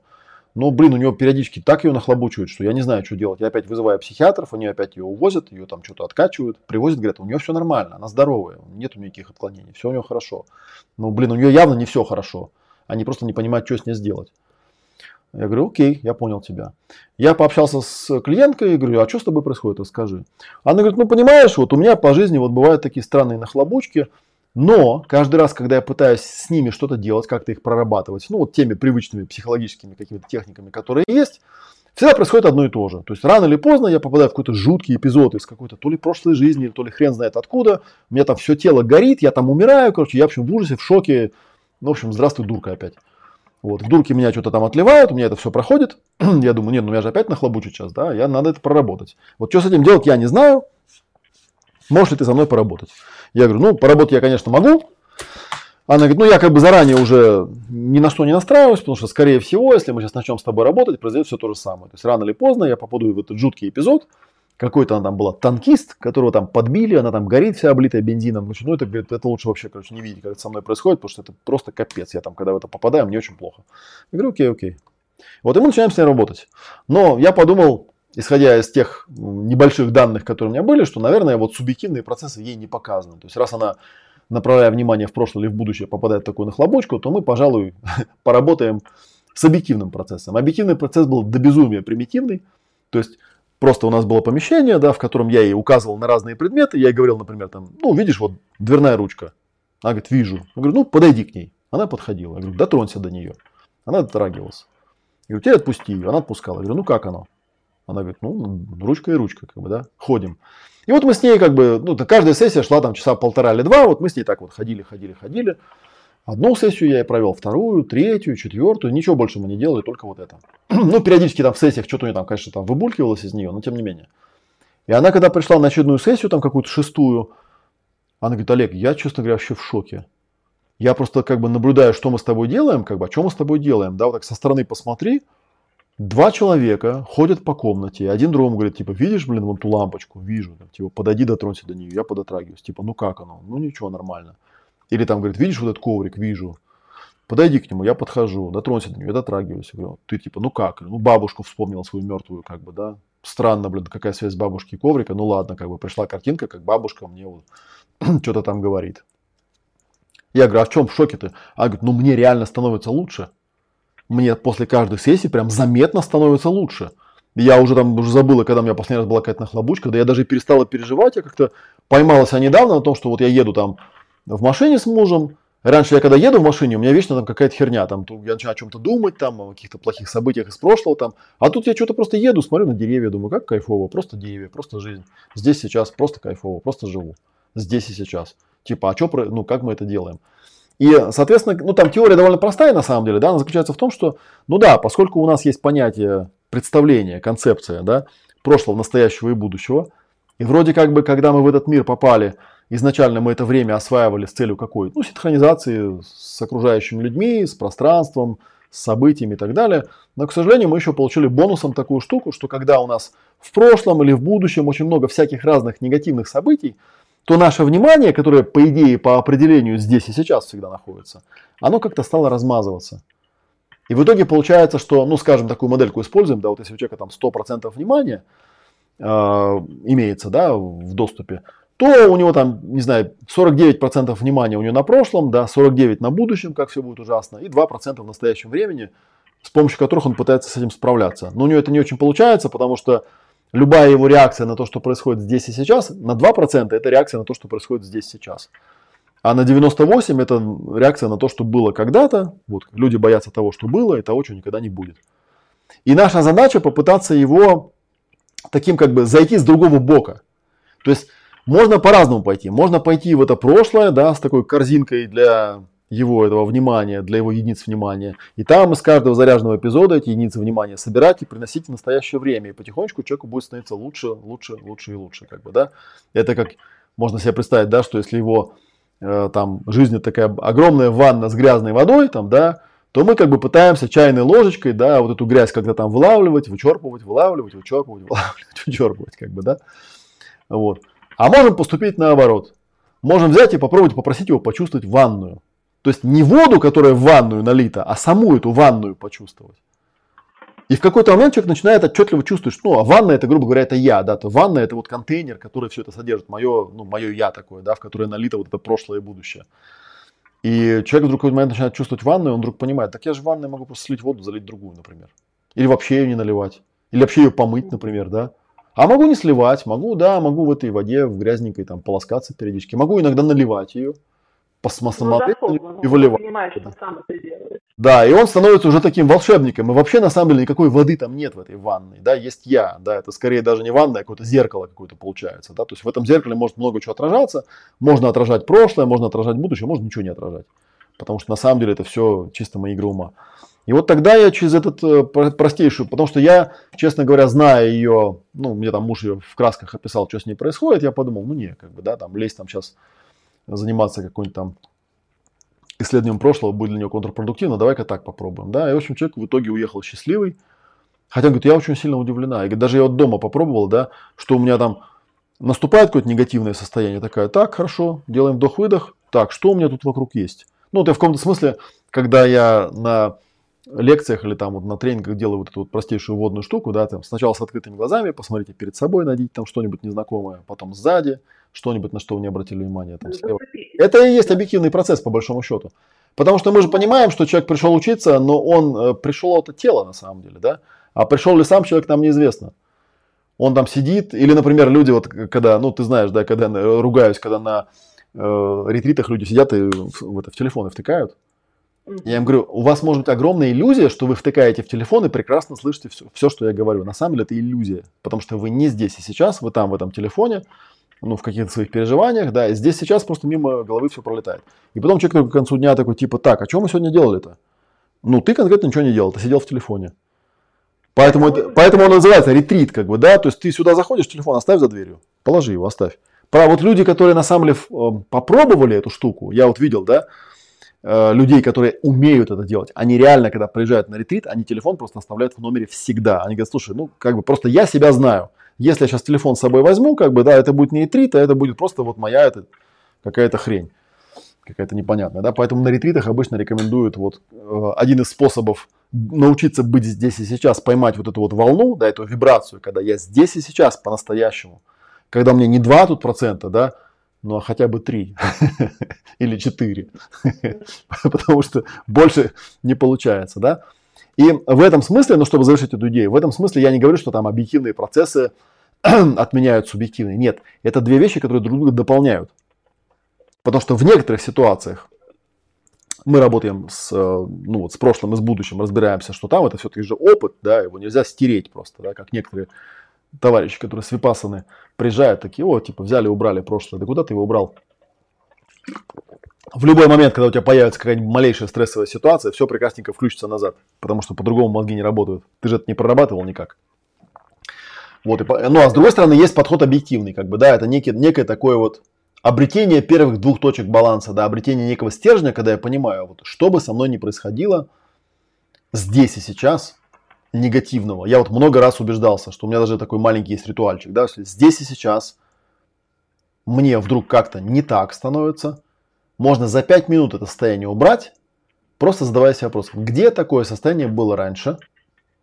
Я там 3-4 раза на него отвечаю, оно у меня отключается. Но я должен заметить, что эта штука, она скорее всего у ну, обычного человека она не сработает. Просто у меня достаточно хорошая уже там проработанность на эту тему, я так могу просто делать, это способность такая. У большинства людей такое не получается, конечно. Потому что если их спросить, где такое было раньше, то это на 25 сессий как бы работы, да, где у него такое было раньше. Потому что он слишком перегружен. Его внимания слишком много там и тогда, а не здесь и сейчас. Вот, но тем не менее, вот лайфхак такой есть, как бы, да, что, а можно зайти с обратной стороны, а можно взять и попробовать начать замечать здесь и сейчас, Потому что, ну, здесь сейчас как минимум мое тело находится. и получить этим самым и э, ключик к здоровью, вот я про психосоматику не зря рассказывал, да, и ключик к тому, как потом это выстраивать, но это уже будет там вторая часть, когда мы будем с э, рекурсивными объективами работать, когда мы будем смотреть, а как это время выстраивается. Дает очень, очень э, мощное такое ресурсное состояние, когда ты понимаешь, что ритм своей жизни ты задаешь сам. Ты можешь время замедлять или ускорять по собственному желанию. А, ну, а какие примеры? А как можно привести пример? Ну, как бы вот, э, если посмотреть на меня, там некоторые люди говорят, как ты успеваешь столько всего делать? А я, например, э, ощущаю, что я вообще ни хрена не делаю с утра до вечера. Потому что как бы у меня очень много времени, если я правильно эти циклы распределяю, у меня все нормально начинает работать, просто и все. Но опять же, да, это не какая-то, в этом нет какого-то типа, как тебе сказать-то, нет такого совета, да, такого лайфхака, типа делайте вот так, и у вас будет точно так же. Нет, это состояние, в котором ты находишься. Я вот сейчас что-то до кучи вспомнил, что иногда у людей бывает э, в неких стрессовых состояниях, когда, видимо, встает вопрос э, жизни и смерти, у них это состояние включается спонтанно. Я вот недавно тоже кому-то рассказывал, вспоминал эту историю, кто-то меня спросил, типа, а были у тебя там какие-нибудь околосмертные переживания? И я рассказал эту историю, которую, может быть, вы где-то ее слышали, как я там на Кавказе в горах сорвался с горы и падал вниз. Вот, и там чудом зацепился за какое-то дерево, да, и, ну, я разбился, но не очень сильно, как бы, да, в общем, жив остался, слава богу. И я когда вспоминаю картинку, я понимаю, что я падал с горы вниз головой. Ну, то есть, как я это сделал, непонятно. Но субъективно я помню, как я это сделал. Потому что когда я сорвался и упал и падал вниз, как бы, да, у меня вот наступило это вот то, что люди иногда называют, ну, это называется раскадровка. То есть, когда у тебя время резко останавливается, ты начинаешь воспринимать э, то, что происходит прямо по кадрам. Я понимаю, что вот я там лечу вниз головой, понимаю, что там, ну, вот до контакта с камнями, там, ну, метров 6-10, как бы, да, то есть, ну, в общем, как бы смерть через пару секунд наступит. Потому что там ни за что не зацепиться никак. Это первый кадр, первая мысль. Я в этом кадре нахожусь бесконечно долго. То есть у меня просто стоп-ситуация возникает. Потом я краем глаза замечаю, что сбоку находится какое-то дерево торчит, как бы, да. Я так смотрю на это дерево, бесконечно долго в этом состоянии оставаясь, понимаю, что, ну, в принципе, если так руку вытянуть, то, наверное, можно успеть зацепиться. Вот. Потом я думаю, ну, надо, наверное, так и сделать. Да, и потом я понимаю, что, ну да, рука по ходу попадает, у меня рука дотягивается до этого дерева, я за это дерево цепляюсь левой рукой, вот. Ну и потом время запускается в обычном режиме. И это иногда у организма включается просто потому, что, видимо, там ну, вопрос выживания намного важнее, чем вот эта вот как бы перманентная согласованность со всем остальным миром, да, в котором ты хронически находишься в этом гипнотическом состоянии. Выжить это важнее, поэтому оно срабатывает вот в эту сторону. И эти, этих и случаев, их там сотни описаны, там людей, которые попадали в ДТП, там падали под поезд и так далее, что у них вот в этот момент включалось какое-то странное вот состояние, когда времени нет, а есть просто такое спокойное присутствие, когда человек говорит, ага, поезд едет там, да, так, ножки-то надо убрать, а то ведь отрежет нафиг, да? И он там встает. И... Да, а потом постфактум, знаешь, вот постфактум, когда люди снаружи это описывают, ну, то есть у меня было смешно. Я когда лез на эту гору, у меня был такой розовый рюкзак, который там какой-то девочке я взял понести. И когда я упал с горы, некоторые, оказывается, видели, как я упал. Когда я упал, мне говорят, ты что, рюкзак что ли уронил? Потому что мы видели, как рюкзак падал. Я говорю, нет, это не рюкзак падал, это я падал с рюкзаком. Она говорит, ну не, мы увидели, что рюкзак вот оттуда сверху вот сюда прилетел. Я говорю, ну да, вот до этого дерева он долетел, как бы дальше остановился. Говорит, ну, то есть ощущение было, что упал рюкзак. То есть они это видели, то есть это в настоящем времени происходило очень быстро. Только мы просто видели, что рюкзак поднимается, поднимается, потом хлоп упал. Да, собственно, а потом через какое-то время ты пришел. Ну, я пришел там, я иду такой, я иду к ребятам и думаю, главное просто не смотреть на тело. Как бы я понимаю по ощущению тела, что с меня льется кровь с рук и с ног, как бы, да, что я, видимо, сильно разбился. Но главное на это просто не смотреть. Главное до них просто дойти и все. А потом, когда я уже до них дошел, они говорят, ну давай мы сейчас тут тебя это перевяжем и помоем, как бы, да, я говорю, окей, только можно я смотреть не буду, потому что я не хочу. Потому что, судя по тому, как меня херакнуло об скалу, как бы, да, там что-то не очень приятное. Вот, кстати, интересно, что после этого эпизода у меня были, на левой руке особенно, у меня были довольно крупные шрамы, вот они все куда-то в какой-то момент пропали. Чего они, куда они делись, не знаю, но, видимо, так часто я эту историю рассказывал, что они куда-то рассосались. А раньше я тут показывал, у меня тут распорота была рука. Еще лайфхак один. Да, такая штука. Но я к чему это рассказываю, да, что к тому, что на самом деле можно, ну, для этого не обязательно падать с горы. На самом деле, если делать какой-то рекурсивный процесс, рекурсивный процесс, в чем его фишка? Он ну, объективный рекурсивный процесс. Рекурсивный, чтобы было понятно, это когда одно и то же действие, или одна и та же команда, одна и та же мантра, там, или инструкция повторяется снова, снова, снова и снова. Он имитирует вот этот вот механизм а, как вот эта согласованность возникает, да? Потому что как возникает согласованность? Она возникает вот так. Секунда, вторая, третья, четвертая, пятая, да? И люди, которые в согласованности, они работают так же. Первая, вторая, третья, четвертая. И вот ну да, как часы, внутренние часы. Кстати, у многих людей есть такая штука, как внутренние часы, когда вот ты говоришь себе, так, завтра встану там без пяти восемь. Я вот помню в свое время там тоже с удивлением обнаружил, что для этого достаточно просто представить себе, что на, вот на э, циферблате часов, да, вот эта стрелка маленькая будет на 8, а это будет на вот без 5. Да, и ты просыпаешься без 6-8, прям ровно за секунду до того, как... Хотя ты никакого будильника не ставил. У большинства людей это получается. Люди, которые занимаются тайм-менеджментом, они это тоже знают, кстати говоря. Вот, просто другое дело, что у некоторых людей это, как сказать, нет никаких зарядов, им просто нужно себе такую, э, как сказать, машинку поставить, да, механизм такой, да, а у некоторых просто заряды есть, они не могут это сделать, потому что у них там рассинхрон довольно серьезный, он начинается там с самого начала откуда-то. И обычно в объективных процессах удается иногда проработать очень глубинные, мощнейшие травмы, не как бы не прорабатывая их таким образом, как это обычно делают субъективных процессах. То есть не надо погружаться туда в какую-то там жуткую трясину каких-то болей там и так далее, а просто наоборот, как бы оттуда внимание вынимается в настоящее время. Здесь и сейчас ты вдруг перестаешь это... У меня были люди, которые на объектив там сознание теряли. И вот, кстати, если уж эту историю дополнить, я рассказываю, что у меня два раза в жизни был эпизод, когда меня клиент пытался убить. Я это рассказывал, да. Оба эти раза были на объективных процессах. Оба.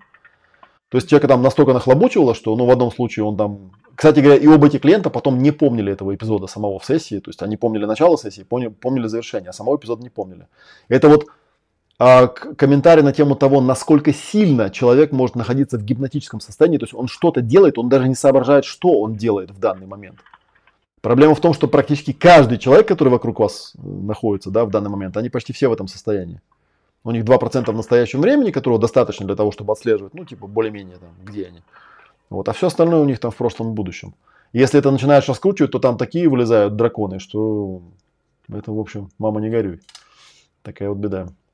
Ну, как бы, беда с одной стороны, а с другой стороны, вот я рассказывал, что э, очень долгое время я обещал, что я когда-нибудь сделаю ретрит, посвященный объективным процессам, но я все никак не мог придумать, как это сделать, как бы, да, и тут вот, когда прилетела эта идея, что можно сделать ретрит о времени, я стал подбирать материал, я понял, что о, вот, вот это вся, собственно говоря, цимис и вся фишка ретрита о времени, это упражнения, которые покажут вам, как можно время почувствовать, как можно попасть э, в состояние, когда время теряет вообще всякую значимость, и ты можешь создать себе столько времени, сколько тебе нужно. Потому что когда мы говорим о переживаниях, вот еще один такой пример, вдогонку тоже приведу. Иногда бывает такое в сессии, когда вот в, э, в чистом языке, там, да, работаешь с клиентом, работаешь с каким-то переживанием. И там есть такой шаг, называется проверка условий изменения. Когда ты спрашиваешь, да, и что должно произойти, чтобы вот это произошло. И человек, например, тебе говорит, ой, для этого нужно очень много времени, для этого нужно очень-очень долго ждать, и тогда оно, может быть, произойдет. Ну и в этом случае там неопытный какой-нибудь терапевт, он может сбиться, сказать, ну блин, капец, да, ну окей, ладно, ходи ко мне 5 лет. Но если в этот момент человеку сказать что-то типа и создай себе столько времени, сколько тебе нужно, сделать паузу, то обычно я проверял, там 20 секунд не проходит, когда человек говорит, ну да, все, оно произошло. Хотя он только что, да, вот две минуты назад говорил, что для этого нужно там бесконечное количество времени или много-много лет там, и так далее. Почему? А потому что изменения и вообще понятие времени это, это тема... Времени на самом деле нет. Время это конструкт человеческого мозга, когда ему просто так удобнее раскладывать опыт на прошлое, настоящее и будущее. И проблема в том, что он сам себя начинает заморачивать. В какой-то момент он теряет вот эту основу, да, что это я определяю прошлое и будущее и настоящее а не оно определяет меня. И человек такой, ну типа, ну да, у меня всю жизнь было вот так все шло, как бы, да, поэтому типа, ну и дальше будет идти так же. Но, как я уже сказал, это называется сансара, собственно говоря. И именно поэтому я абсолютно на 110% уверен, что мой друг Гаутама да, делал не випассану и не субъективные процессы, и не рассматривал картинки, ощущения, эмоции, мысли. Он делал объективы. Вот что он делал. Потому что именно вот эта штука, это самый прямой способ, который пробивает э, на просветление. Ну, при определенном упорстве, конечно, он там очень долго это делал. А, то есть получается, когда мы вытаскиваем внимание из прошлого, да, когда мы вытаскиваем внимание из будущего, которое еще непонятно что, и мы все это как мощный ресурс даем здесь и сейчас, то есть получается, ну, мы магии волшебники.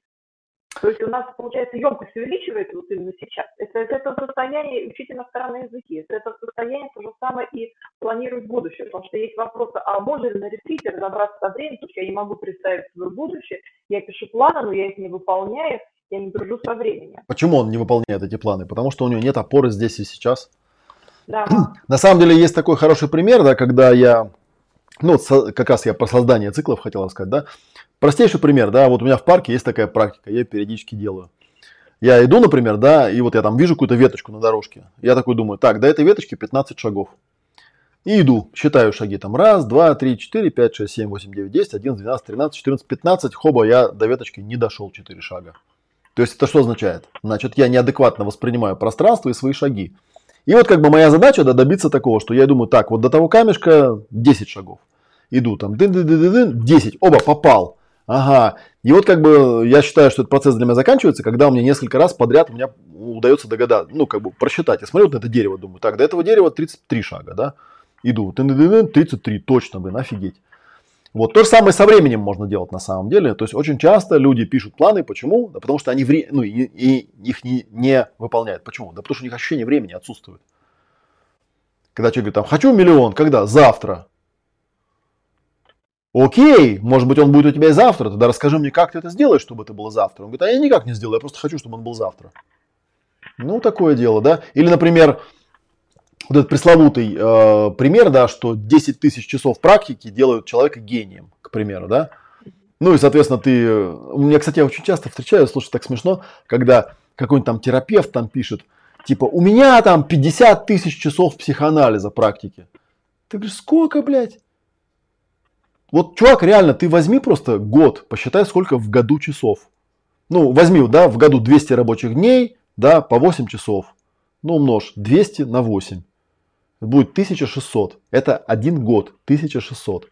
За 10 лет это будет 16 тысяч, да? За 20 лет это будет 32 тысячи. У тебя 50 тысяч часов практики, ты ничего не попутал. Ну или там говорят, у меня там 40 тысяч там исцеленных пациентов. Чего? Чувак, как бы, окей, допустим, ты в день исцеляешь по одному человеку. Ну, за год ты 200 человек исцелишь. Сколько там лет ты должен работать? Что 40 тысяч было? Ты столько не работал. И это, я уверен, что это люди пишут, потому что они просто не врубаются, что такое время. Они его не могут определить. И то же самое с планами. То есть они когда, ну, они вот про прошлое такое могут говорить, там, типа, у меня там 50 тысяч часов терапии, как бы у меня за плечами. Какие 50 тысяч там? Акстись. Ты практиковать начал там, дай боже, если лет в 20 с чем-нибудь, как бы, да, и там как ни складывай, никак не получится столько. То же самое про будущее. Они смотрят на будущее, они не могут адекватно оценить, сколько нужно пространства, времени, энергии и материи для того, чтобы вот эту цель как-то там воплотить. И бывает такое, что, ну, ты знаешь, да, что когда человек прописывает, например, момент воплощения замысла в будущем, а потом обратным ходом начинает прописывать, как он сюда пришел, то у него очень часто восприятие времени очень радикально меняется. Потому что сначала он такой пишет, ну, типа, хорошо, стану интеллигентом к концу месяца, да? Но когда он представляет себя в этом состоянии, начинает обратно откручивать, то, блин, ну вот эти 10 тысяч часов, к чему я их упомянул, ты их никак не обойдешь. То есть говорить мне, ну, например, там, я же рассказал историю, да, мне говорят, ой, это хорошо, ты вот английский выучил, ты его знаешь, ну-ка расскажи как. Я говорю, ну на самом деле, я когда-нибудь расскажу еще как, как бы там есть свои секреты, да, но на самом деле это пресловутые 10 тысяч часов, те самые. Ну, попрактикуй 10 тысяч часов, и у тебя тоже будет, ты тоже будешь свободно владеть языком каким-нибудь. Поэтому я, например, не особо верю, там, когда какой-нибудь там полиглот говорит, я там знаю 80 языков. Да я тебя умоляю, откуда ты их можешь знать? Это либо какие-то гиперспособности, соответственно, твоя информация, она не имеет никакой ценности. Ну, бывает такое, что человек просто родился такой. Ну, либо ты просто врешь. Э, вариант номер два, он намного более вероятен. Ну, понятно, что выучить на каком-то языке «здравствуйте», «до свидания», «спасибо» не так трудно, но это не означает, что ты теперь говоришь на этом языке. Просто ты на нем чуть-чуть можешь что-то объясняться. Я проверял там, ну, есть ребята, с которыми я увлекался полиглотством всяким, да, которые знают там 3-4 языка, 5 языков, ну не 80, конечно. Вот, они когда встречали каких-то там полиглотов, э, то, то говорили, ну он не полиглот. Я с ним пробовал разговаривать на тех языках, на которых я знаю, ну умею разговаривать. Он, не, он плохо говорит, он почти совсем не говорит. Так что нет, это он просто выпендривается. А еще вопрос по ретриту есть. А время как периоды рождения, взросления, старость и смерть прошлой жизни. Ведь тоже работа со временем. Будет ли это рассматриваться на ретрите? Ну, очевидно, да. Рождение, взросление, старость, смерть прошлой жизни – это субъективные процессы. Это не объективные процессы, очевидно. Мы с ними, конечно же, работать не будем на ретрите, потому что здесь про другое. А, другой вопрос, что на самом деле есть такой очень простой закон. И, кстати, он к объективным процессам имеет непосредственное отношение. Объективные процессы, они очень парадоксальны в своей, по своей сути, потому что, с одной стороны, как я уже говорил, объективные процессы – это процессы, которые могут дать тебе такие там почти что магические способности, да, когда ты, укореняясь здесь и сейчас, можешь менять прошлое и будущее. И, соответственно, поток своих событийный тоже можешь менять. Но, с другой стороны, можно сказать, что, ну, то есть это как бы очень высокого уровня процессы, да, но с другой стороны, бывают люди, которые приходят и говорят, слушай, у меня в жизни какие-то, блин, то есть, короче, если ты задашь такому человеку вопрос, на чем твое внимание здесь и сейчас, то он тебе очень долго будет рассказывать про прошлое, про будущее, про все свои переживания. И в какой-то момент ты отчетливо поймешь, что он не говорит про здесь и сейчас, он все время говорит про там и тогда. Он все время говорит про прошлое и про будущее. Он не отвечает тебе на вопрос, на чем твое внимание здесь и сейчас. И очень трудно понять, с какого бока зайти в проработку с этим человеком. Да? Но есть очень простой закон. Если ты не можешь определить, на чем внимание человека находится здесь и сейчас, направь его внимание на что-нибудь. И тогда ты узнаешь, на чем на самом деле его внимание. И ты этому человеку говоришь, посмотри на эту стену. Он смотрит на эту стену, начинает тебе рассказывать про свою бабушку. Какая связь между стеной и бабушкой? Никакой. Это просто то, на чем на самом деле его внимание. Да, и мы это, и мы это определяем именно, именно вот таким вот образом. То есть, посмотри на эту стену, подойди к этой стене, дотронься до этой стены, а он тебе все про бабушку эту свою выгружает, как бы, да. И тут ты понимаешь, вот в чем проблема у этого человека, хотя он про тебе про бабушку ничего не рассказывал. И это очень интересная штука, когда, вот я рассказывал, да, что можно с человеком нас сказать, а давай вот попробуем, да, вот процесс. Я буду тебе говорить, посмотри на эту стену, подойди к ней, дотронься до нее, повернись кругом, посмотри на эту стену, повернись кругом, и вот по кругу, да. Давай посмотрим, вот 20 минут походи, Во-первых, посмотрим, можешь ли ты быть в настоящем времени. Во-вторых, посмотрим, можешь ли ты в настоящем времени создавать себе пространство. В-третьих, мы посмотрим, а можешь ли ты на самом деле смотреть на стену и чувствовать ее. Потому что я многократно видел вот это вот очень странное состояние, когда человек ну, подходит к стене, а ты ему говоришь, дотронься до этой стены. Он трогает стену и говорит, бля, стена, стена, слушай, стена. И он выглядит в этот момент, да, как, как человек, который как будто он покурил травы. А на самом-то деле это эффект прямо обратный. И ничего удивительного в его состоянии нет, потому что он действительно в первый раз в жизни увидел стену. Потому что до этого он не видел стену, да, он смотрел на стену и он видел бабушку свою, на которой было все его внимание, да, которая ему там в детстве что там, конфетку не дала, пирожок ему. Хотела дать ему, а дала вместо его его сестре, как бы, да, теперь у человека травма, потому что сестре дали пирожок, а мне не дали. И он теперь отказывается жить в настоящем времени, потому что у него, ну, типа, травма. Ему пирожок в детстве не дали, как бы, да, и он теперь ему там 45 лет, а он все еще помнит про этот гребаный пирожок, который ему не дали. Или там про маму, которая там сестре Леночке сказала, типа, какая она красивая, а мне не сказала. И теперь все, теперь вся моя жизнь коту под хвост, теперь я всю жизнь буду про это помнить и считать, что моя мама, она меня не любит, и вообще вся моя жизнь из-за нее стала плохой. Да, так она работает. Это я сейчас, кстати, говорю без... Э, хотя, наверное, можно услышать в этом какую-то издевку, да, но хорошая новость заключается в том, что на самом деле с этим можно довольно легко справиться. На самом деле, работая с объективными процессами, можно эти внимания, единицы внимания вытягивать. И в какой-то момент человек, да, обнаруживает, что, ну да, мама дала там сестре конфетку, а мне не дала. Да, ну дала и дала. Ну, как бы это просто наблюдение, это просто событие такое произошло. Ну, произошло и произошло, как бы, да. Оно меня не беспокоит вообще от слова совсем, и я его даже не вспоминаю.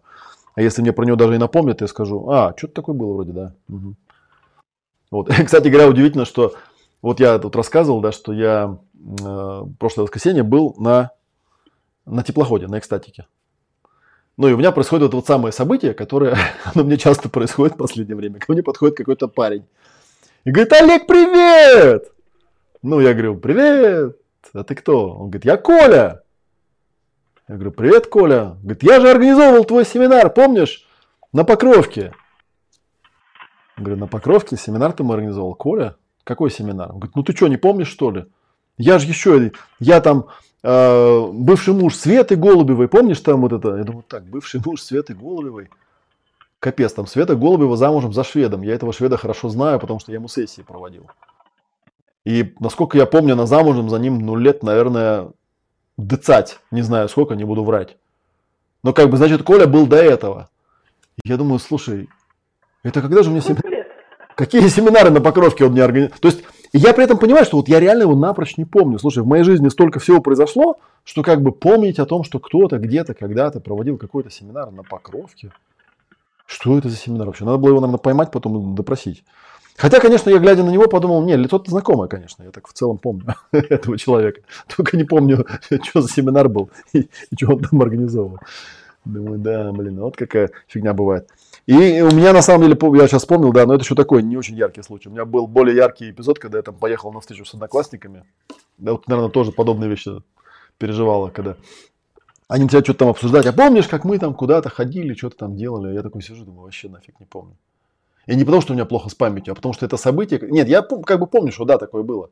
Но как бы это событие настолько для меня незначимо на данный момент. Мне настолько интересно жить здесь и сейчас, что как бы сидеть, а там же люди реально такие, да, все так клюканули такие там, а помнишь, мы там вот все куда-то там в сад яблоки ходили воровать. Я говорю, помню, но я вот этот э, пафос не улавливаю. Ну, ходили. И что? Зачем сейчас про это? Ну, как бы, скорее всего, ходили. Ну, я не буду спорить, как бы, да. Но чтобы я сидел и об этом вспоминал еще, слушайте, ребята, у меня намного интереснее события. У меня вот с 6 по 14 августа будет ретрит про время, например, да, и там будет дофигища всего интересного. вот это мне намного интереснее, э, как бы обсуждать с кем-то, рассказывать, доносить там, да, чем там сидеть и вспоминать, что с какими-то одноклассниками я в какой-то сад какие-то яблоки ходил воровать. Что тут такого? Ну, ходил и ходил, замечательно, молодцы. Как бы давайте книжку про это напишем. Не понимаю. Так что такие вот мои комментарии. То есть в этом плане, да, действительно, объективные процессы, они дают, среди всего прочего, такую очень мощную ресурсность здесь сейчас. У нас что-то интересно, кстати, у нас довольно много зрителей, но то ли, да, вот почти полсотни уже зрителей в прямом эфире. Вопросов вообще нет. Люди, вы там живые-то есть? Или я так это, или я их как это... Да, заслушались. Или это у меня как в этом самом, когда я, у меня был, был эпизод, когда помню, с Мишей Филяевым тогда мы работали, он меня пригласил на какую-то медицинскую конференцию, где я должен был там небольшую лекцию сделать о справочнике, вот который у нас там по психосоматике. И он говорит, Олег, ну там, короче, там придут врачи сейчас, да, и они тебя порвут, как бы, да, ну ты же врачей знаешь, они же злые, как бы, да, они сейчас тебе, короче, то, то есть ты готов к этому, что сейчас тебя будут жестко прям троллить, прям чморить, как бы, да, потому что это врачи, это медицина, как бы, да, это, это медицина, детка. Я говорю, ну окей, ладно, будут, так будут. Вот, и я читаю лекцию, она там идет минут 40, да, я что-то рассказываю, показываю какие-то схемы там и так далее. Аудитория меня слушает, открыв рты. Вот, потом, когда мое время более-менее заканчивается, я говорю, ну, может быть, какие-то вопросы есть? В аудитории гробовая, гробовая тишина, одна рука поднимается, человек говорит, а книжку вашу где купить можно? Я говорю, ну вот там, там стендик как бы, да, я говорю, окей, еще вопросы есть? Они такие, да нет, все понятно. Лекция заканчивается, я иду к Мише, говорю, Миша, а где это, ну, медицина там, троллить, вот это чморить, как бы и так далее. А он мне говорит, да ты их всех в гипноз завел, как бы, понимаешь? Я говорю, да в какой гипноз-то? Я просто им рассказывал, ну, то, что я знаю просто, и все. Он говорит, ну нет, просто ты вот еще не отслеживаешь, как ты это делаешь. Я говорю, да ну come on. По-моему, это как раз наоборот, антигипноз. Просто людям настолько было интересно здесь и сейчас, да, что даже если это то, что я рассказывал, конфликтовало с их прошлым медицинским опытом, да, у них в этот момент этот опыт просто тупо отключился. Как бы конфликт не возник просто, они просто смотрели, им было интересно здесь и сейчас. Вот я бы так, наверное, это объяснил скорее. Слушай, это вообще фишка. Если, тебя, если тебе не задают вопросы и при этом молчат, не шуршат, не плюются и не бросать помидоры, значит, это успех.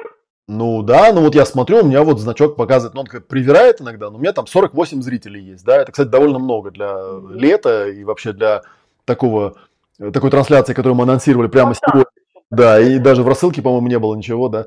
Ребят, поставьте хоть плюсик какой-нибудь, я не знаю, вопрос какой-нибудь задайте. Или, или я начну чувствовать себя неадекватным, думаю, блин. Или там все сидят такие, думают, ну, Матвеев сегодня, короче, у него вообще ко-ко-ко, уехала кукушечка, как бы, наверное, сегодня это... Пока народ не разбежался, на 6 по 14 августа у нас в замечательном месте происходит это эко-отель Вообще такой время, временной безвремя, потому что туда добраться можно, да, буду ехать можно, но не быстро. То есть лето, природа, погода, все это есть. Мы занимаемся в отдельном корпусе, уже там на море, на место, там на суперсерии практически все наши ретриты проходят. У меня на данный момент есть один одноместный номер, то есть одноместный номер, где две кровати. Ребят, 23 я его сдаю в Потому что опять меня там уже администраторы просят, Наташа, отдай, кто не заезжает, вернитесь. Поэтому двух-трехместное размещение есть и один одноместный номер. Да. На сайте все координаты есть. Кто себя уважает, те присоединяйтесь, да. Но я просто скажу, что э, на самом деле, еще раз я это проговорю, для меня это важный момент. Он заключается в том, что я просто вижу тут у нас вот в нашем скрипте, да, там спрашивают, насколько это похоже на старую школу, там те же самые или будут процессы, или какие-то другие там, и так далее. А, вообще все мои ретриты, они авторские, уникальные. Я нисколько не скрываю обычно, откуда я беру вдохновение, но у меня много всяких разных первоисточников. А, в данном конкретном случае идея была такая. Да, у меня есть многолетние контакты с ребятами, которые себя называют метапсихология, и они в свое время тоже учились там же, где учился и я когда-то, и они сделали свой такой рандаун, то есть они набрали вот этот э, такую как бы это назвать-то, пакет вот этих процессов, да, объективных, они очень интересные, и очень много, и долго их там тестировали и смотрели. Я это взял за основу, и э, я вот сегодня делился. Конечно, на самом деле, кто у меня был на ретритах, те знают. Каждый раз, когда у меня происходит какой-нибудь ретрит или там ясное племя, первая моя выгрузка, она всегда почти одинаковая. Я всегда говорю, слушайте, я знаю, что каждый раз на ретритах, когда мы что-то делаем, у нас происходит магия. Это правда. Это вот я сейчас без всякой ложной скромности могу сказать. Потому что особенно вот с Нового года у нас там пространство охеренно прошло. У нас охеренные были эмоции. У нас была охеренная суперсерия. У нас была вообще чумовая совершенно вот это ретрит по телу. И да. магия происходит. Но каждый раз, когда я начинаю следующий ретрит, я боюсь, что не получится в этот раз. Что в этот раз какая-то получится херня. Вот. И я каждый раз, когда меня спрашивают, ну типа, что там на ретрите-то будет? Я говорю, ну честно, если, да, если я посмотрю свои переживания, у меня дикий страх и опасения, что вот в этот раз опять не получится. Ну, в смысле опять, каждый раз получается, да, но я все равно боюсь каждый раз.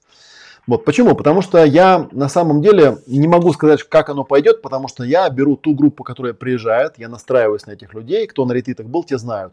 У нас всегда есть настроечные круги, мы каждый раз в начале дня собираемся, у нас есть там фаза медитации, да, мы наблюдаем пространство, мы чувствуем, что происходит, потом мы все это выгружаем по кругу. И в этот момент, очень часто именно в этот момент я понимаю, что мы будем делать именно сегодня. И я должен сказать, что благодаря моим, э, некоторому количеству моих собеседников, э, вот я с Рамчаем общался, со своими будущими участниками там и так далее, у меня прям тут вот всякие листочки лежат, на которые я тут пишу, пишу, пишу, все, что там будет, пишу, пишу, пишу, составляю чек-лист, все это записываю, записываю, записываю. И я думаю, что будет эффект все тот же самый, который обычно у меня бывает. Обычно, когда я к ретриту подхожу, я понимаю, что... Э, то есть я смотрю на эти 7 дней, я понимаю, что у меня катастрофически нет материала, я не знаю, что мы будем делать. Но потом начинается практика, мы делаем что-то первое, что-то второе. И где-то на экваторе, то есть день на четвертый, я понимаю, что материала у меня раза в три примерно больше, чем могло бы поместиться сюда в эти 7 дней. Вот. И э, вот у нас сейчас задача, я всегда говорю, что это первый самый ретрит, мы зовем самых таких, да, людей, которые, ну, которые знают и верят, что Матвеев хуйни не посоветует. Мы это уже писали там, да, на, на флипчарте. А, я знаю, что получится круто, да, хотя боюсь, что не получится. Я знаю, что окончательно это все разложится в тот момент, когда начнем это практиковать. Потому что только с живыми людьми я могу почувствовать, как это должно быть разложено. И в этом для меня ценность любого ретрита.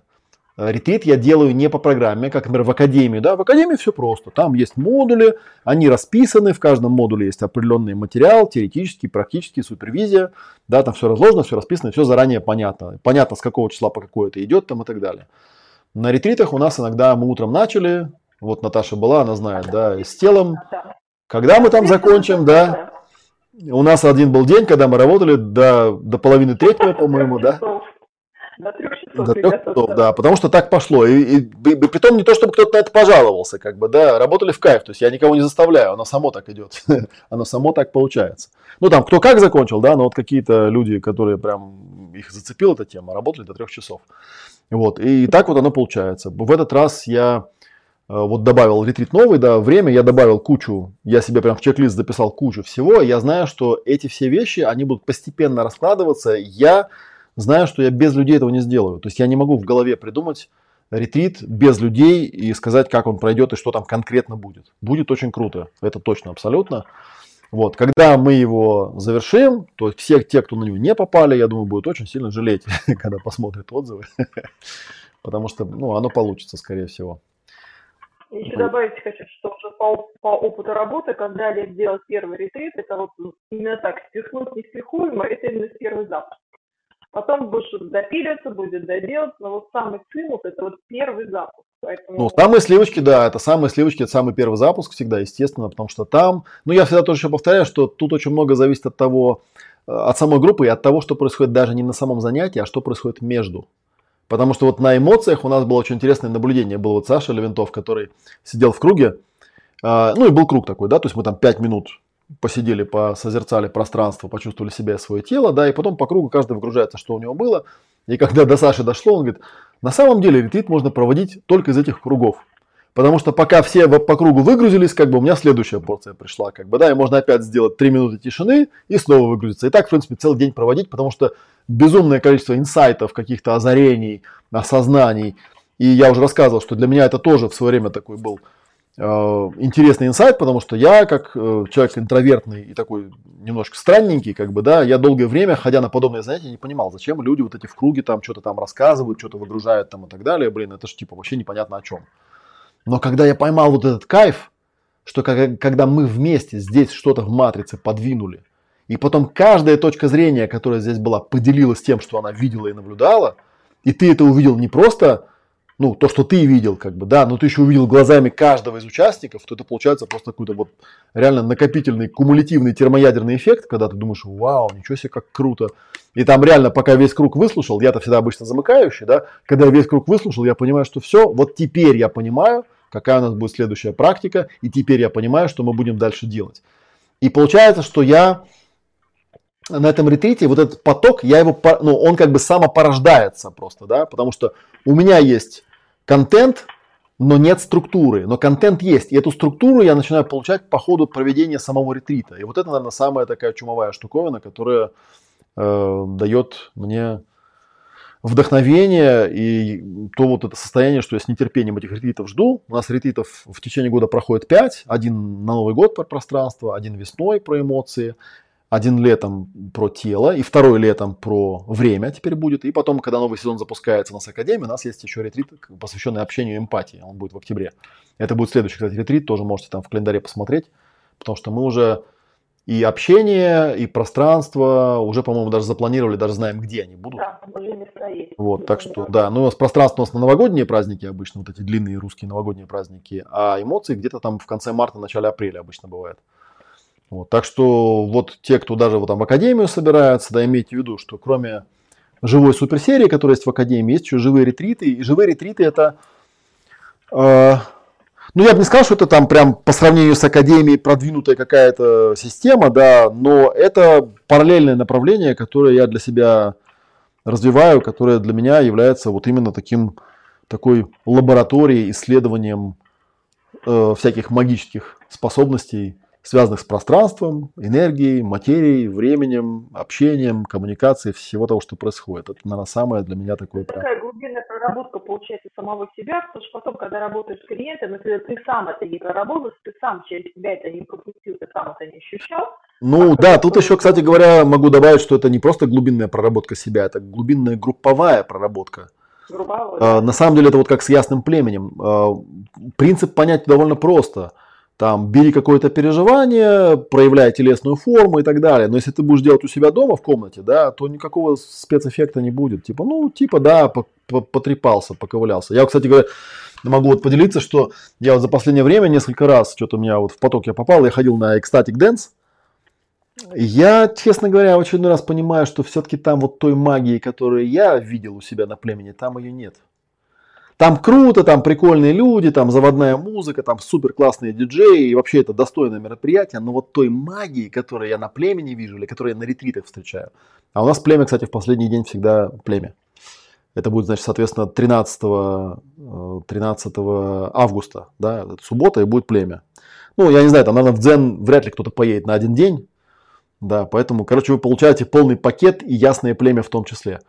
Вот там прям, я не знаю, я еще не видел, наверное, ни одного человека, который выходил бы и сказал, типа, блин, херня какая-то, да, типа, что-то я меня не торкнул там, да, или лежал бы в углу целый день. Ну, там весь, э, все племя. Так что там вот, да, я там поймал кое-какие интересные моментики, интересные для меня, но я понимаю, что нет, все-таки у нас, у нас, видимо, и народ другой, и как-то подход другой, так что Мы тут... У нас народ специально приезжает только на один день на племя. Зажжем. А? У нас так народ после племя приезжает в другие ретриты хотя бы на один день попасть на племя. Ну да, ну мы обычно, да, говорим, что на племя можно приехать, особенно если вы, ну, не с улицы зашли, а вот как бы вы знаете нашу тусовку, знаете, как она функционирует, да, иногда бывает. Но с другой стороны, это как бы хороший способ послу- почувствовать, что вы не получили, что вы потеряли. Когда приезжаешь, понимаешь, такие 6 дней напрактикованные люди, то есть мы э, заезжаем э, 6 числа, у нас там обычно, ну, вечерняя вот это первый круг, когда мы знакомимся, да, и создаем первое пространство, и потом 7 дней с утра до вечера мы практикуем, и последний день у нас это уже там завершение, подведение итогов, там раздача слонов сертификатов, там все эти дела. То есть мне очень нравится, что вот есть 7 дней, с утра до вечера, это реально полная практика с утра до вечера. То есть там нет такого... Это не теория, это не теория. Да, это не теория, это сплошная практика. То есть там нет какого-то периодов, когда я там сижу, что-то там рассказываю. Это не семинар, как некоторые думают. Нет, это не, даже это не тренинг, это именно ретрит. Вот. Хотя на самом деле расписание такое достаточно у нас э, хорошее, у нас там большой длинный двухчасовой перерыв. Вот, там замечательное место Дзен-отель, там речка есть, пляжик, лес, и можно, в общем, нормально. То есть есть время не только на то, чтобы все активировать, но и на то, чтобы все это усвоить активированное. Вот время там выспаться, нагуляться, наотдыхаться. Так что если вы рассматриваете там варианты, ну я вообще для себя скажу точно, я когда на такие подобные мероприятия езжу у других ведущих, для меня это самый лучший отдых вообще в принципе. Потому что я не фанат этих каких-то там пляжных валяний, типа давайте в Турцию поедем, будем там шведский стол жрать и в море купаться. Ну вот как я не врубаюсь. Кстати, в Дзене, в Дзен отеле замечательный шведский стол. Там как раз есть а, в, это, в YouTube вопрос про питание, народ там жрет, что вегетарианцы, алкоголики и так далее. Просто вкратце скажу, ребят, Дзен это Ретритный центр специально построен под ретрит. Вегетарианское питание у них производственное, а, столовое, то есть там не... Да, там очень вкусно есть... кормят, да, это не то, что там какая-то девочка в кастрюльке что-то варит, там кормят очень хорошо, и на самом деле для меня это всегда вот это вегетарианское питание, это прям, ну, то есть я не против на, там, сколько-то дней, там, на недельку, там, да, именно таким питанием попитаться, тем более, что оно, правда, с точки зрения обучения, оно способствует, потому что, ну да, если там кушать. Да, мясное питание хорошо, когда в поход пошел, вот в гору куда-нибудь, да, там можно, там можно и водки выпить, как бы, да, кстати, не помешает абсолютно, потому что оно там все переваривается прям на ходу. Вот. А вот как бы в таких мероприятиях, да, где много практики, там на самом деле это в самый раз, да, оно не отягощает, да, оно вкусное, оно приятное, как бы, да, и ты прям нормальненько так на этих калориях живешь себе. Так, ну что, у наших слушателей, кроме дурацких комментариев, э, вопросов нету, я так понимаю. Так что хорошо, что мы их собрали заранее. Да. Да, просто есть, я он увидел там комментарии, там, да, вот ВКонтакте, там Сергей Молния какой-то пришел, как бы этот мой такой единственный, наверное, уникальный тролль, который откуда-то приходит, все пишет какую-то херню постоянно, да, причем непонятно вообще зачем. Сереж, ты хочешь практиковать что-то, практикуй. А если ты не практикуешь, иди нахер, как бы, да, своими комментариями и со своими вот этими хохмочками, со всеми вещами. Потому что я вообще не врубаюсь, там, что тебе надо здесь. Зачем ты заходишь на эти трансляции? Зачем ты это пишешь вообще? Для кого? Ты реально думаешь, это... Э, у меня все время месседж, да, к людям, которые тут недавно, как тетенька зашла мне и пишет, э, там э, был шортик в Ютубе, что-то там про фокусирование. Она мне пишет, я там училась в единственной школе в Калифорнии, где этому обучают, а вы тут чего-то, да вы вообще кто такой там и так далее. Ну, естественно, как это всегда бывает, захожу к ней на канал, там 15 подписчиков, думаю, ага. И, ну, и она там мастер какой-то там всего на свете. Думаю, так, вот объясните мне мотивацию, как бы, да, то есть я там 30 лет этим занимаюсь, я это практикую, как бы, заходит какой-то человек, который первый раз меня видит вообще. И считает, что он может вот такие комментарии давать. Он на что рассчитывает? Что я сейчас тут упаду в обморок и типа такой, а, все, меня разоблачили, или что, я не понимаю. То есть на что человек рассчитывает? Непонятно. Но это я так. Наверное, если не... Что? А, вопрос такой, ну, конечно, с юмором тоже. Олег, обратно с ретрита время вернемся, обратно с ретрита тоже время вернемся или нет? Не понял, обратно с ретрита чего? Вернемся. Обратно с ретрита тоже время вернемся? Нет, ну просто а, время, время ну, время, опять же, да, скажем так, да, с точки зрения функционирования вас как человека в социуме, время это просто искусство согласованности, да, это искусство согласования, искусство синхронизации. Вот. И это искусство, оно как раз тем-то и замечательно, что на самом деле, когда ты э, научаешься быть в этом времени, ты можешь вообще быть где угодно. На самом деле нет ничего плохого, чтобы э, побыть в прошлом или побыть в будущем. Вот я рассказывал, да, что упоминал эту интересную штуку, что если, например, процесс с выбором вариантов в будущем знают почти все, я про него часто рассказываю в разных местах, то вот, например, процесс с выбором вариантов в прошлом мало кто знает. А это ведь на самом деле довольно интересная штука. Да? Потому что если мы, например, посмотрим на наш любимый процесс э, поднятия по шкале для эпизодов, который используется в одном из модулей Академии, так это и есть процесс вариантов выбора в прошлом. И тебе вовсе не обязательно быть э, здесь и сейчас в том варианте, который ты когда-то в прошлом выбрал. Потому что есть очень много идей, основанных на том, что где-то, когда-то я там чего-то решил, и теперь я здесь и сейчас живу так. Да, оно так работает. Фишка в том, что здесь и сейчас ты никак не зависишь на самом деле от того, что ты где-то и когда-то решил. Проблема в том, что твои единицы внимания просто там залипли. Если ты эти единицы внимания вытащишь в настоящее время, то, возможно, тебе не нужно будет даже вспоминать, где и когда и чего ты там по этому поводу решал. Или как вариант, вот я рассказывал, да, что если ты не понимаешь, где твои единицы внимания залипли, ну попробуй свое внимание направить на что-нибудь здесь и сейчас. И ты очень быстро выяснишь, на чем внимание твое на самом деле. Очень часто, кстати, в объективах как раз очень легко диагностировать э, самого себя и вытаскивать те вещи, на которых на самом деле мое внимание залипло. Э, хотя до этого я там 100 часов пытался понять, блин, что, откуда у меня это состояние приходит. Не могу понять, как бы, да, не могу понять. А тут тебе говорят, да давай 20 минут, походим от стенки к стенке, как бы, да. Если ты к этому времени не поймешь, откуда у тебя приходят эти состояния, да, то я отдам тебе свою вставную челюсть, подарю.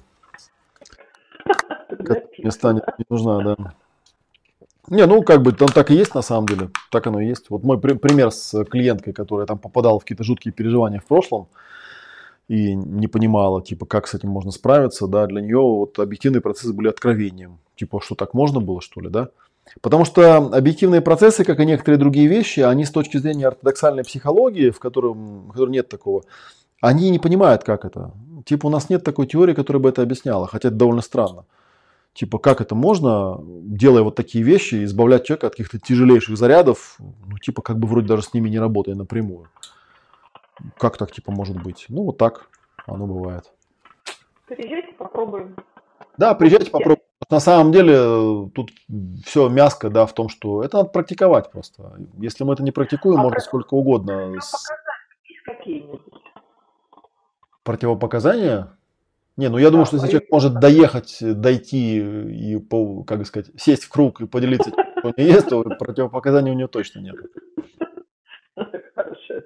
Если ты не мертвый, то приезжай, да.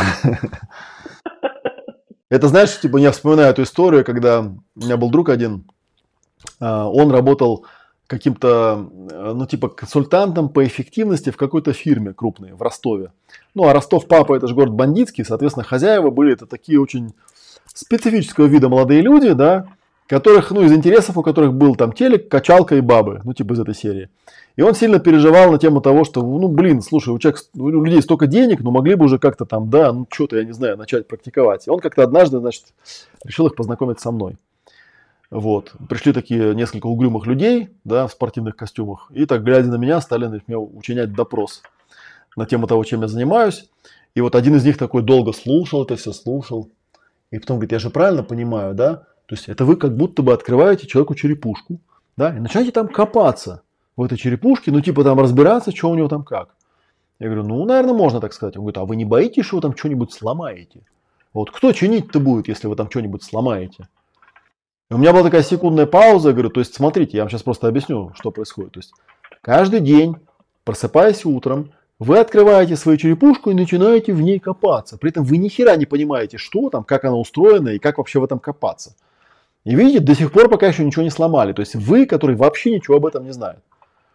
То есть я не очень понимаю, что вас тревожит в том, что кто-то, да, аккуратно эту черепушку откроет, да, исследуя какой-то технологии, зная, да, там, причины и следствия, да, будет с этим работать систематически, причем вы не будете в каком-то отключенном состоянии, вы не будете в измененке, вы не будете, как у нас вот э, любит э, Таня Шуйская говорит, да, мы ничего не пьем, не курим, не употребляем, как бы, да, тем не менее, да, работаем очень глубоко, то есть вы не будете ни пить, ни курить, ничего употреблять, то есть здесь нет никакого ограничения вот этого, ну, типа, что я вас там куда-то поведу, куда вы сами не захотите пойти. Нет, вы все время будете в сознанке, вы все время будете понимать, что происходит, да, вы будете делать те вещи, которые, в принципе, вы по жизни делаете каждый день, просто мы это будем с вами делать систематически и доведем до какого-то результата.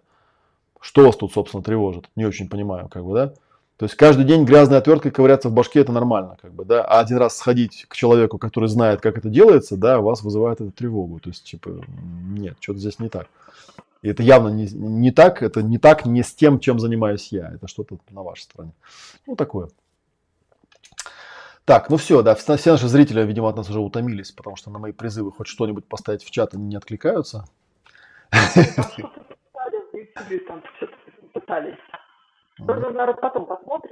Ну, я не вижу, да.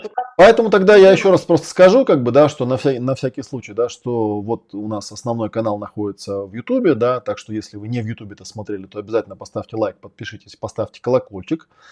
Зайдите на этот каналчик, э, посмотрите это видео. Через какое-то время, я думаю, появятся еще тайм-коды. То есть у нас есть человек, который проставит вам да, краткое содержание и что и как. Вот. А что касается ретрита, с 6 по 14 августа, ну, еще какое-то время есть подумать, да, еще там, ну, сколько там дней, ну, больше, чем две недели осталось, да. То есть время-то еще есть. Покупайте билеты, кто далеко живет, приезжайте. Да, приезжайте, да, оно того стоит. Мы с удовольствием с вами поделимся теми состояниями, которые есть у нас. Вот, ну, в принципе, все, что я хотел сказать, я сказал. Если ты хочешь что-то еще добавить, можно. Аналогично. Да, все тогда, да. Вот э, если вы, соответственно, там будете к нам вписываться, то, скорее всего, вы с Натальей еще, соответственно, пообщаетесь, потому что там на входе, там она. Да. Вот, я вас тогда оставлю вам заставочку еще раз, да, чтобы вы понаблюдали даже заставочку. Вот, и если что вы не успели спросить, пишите в комментарии под этим видео. С удовольствием на эти комментарии отреагирую. Все, тогда пока-пока. На сегодня все. Пока-пока-пока. До свидания.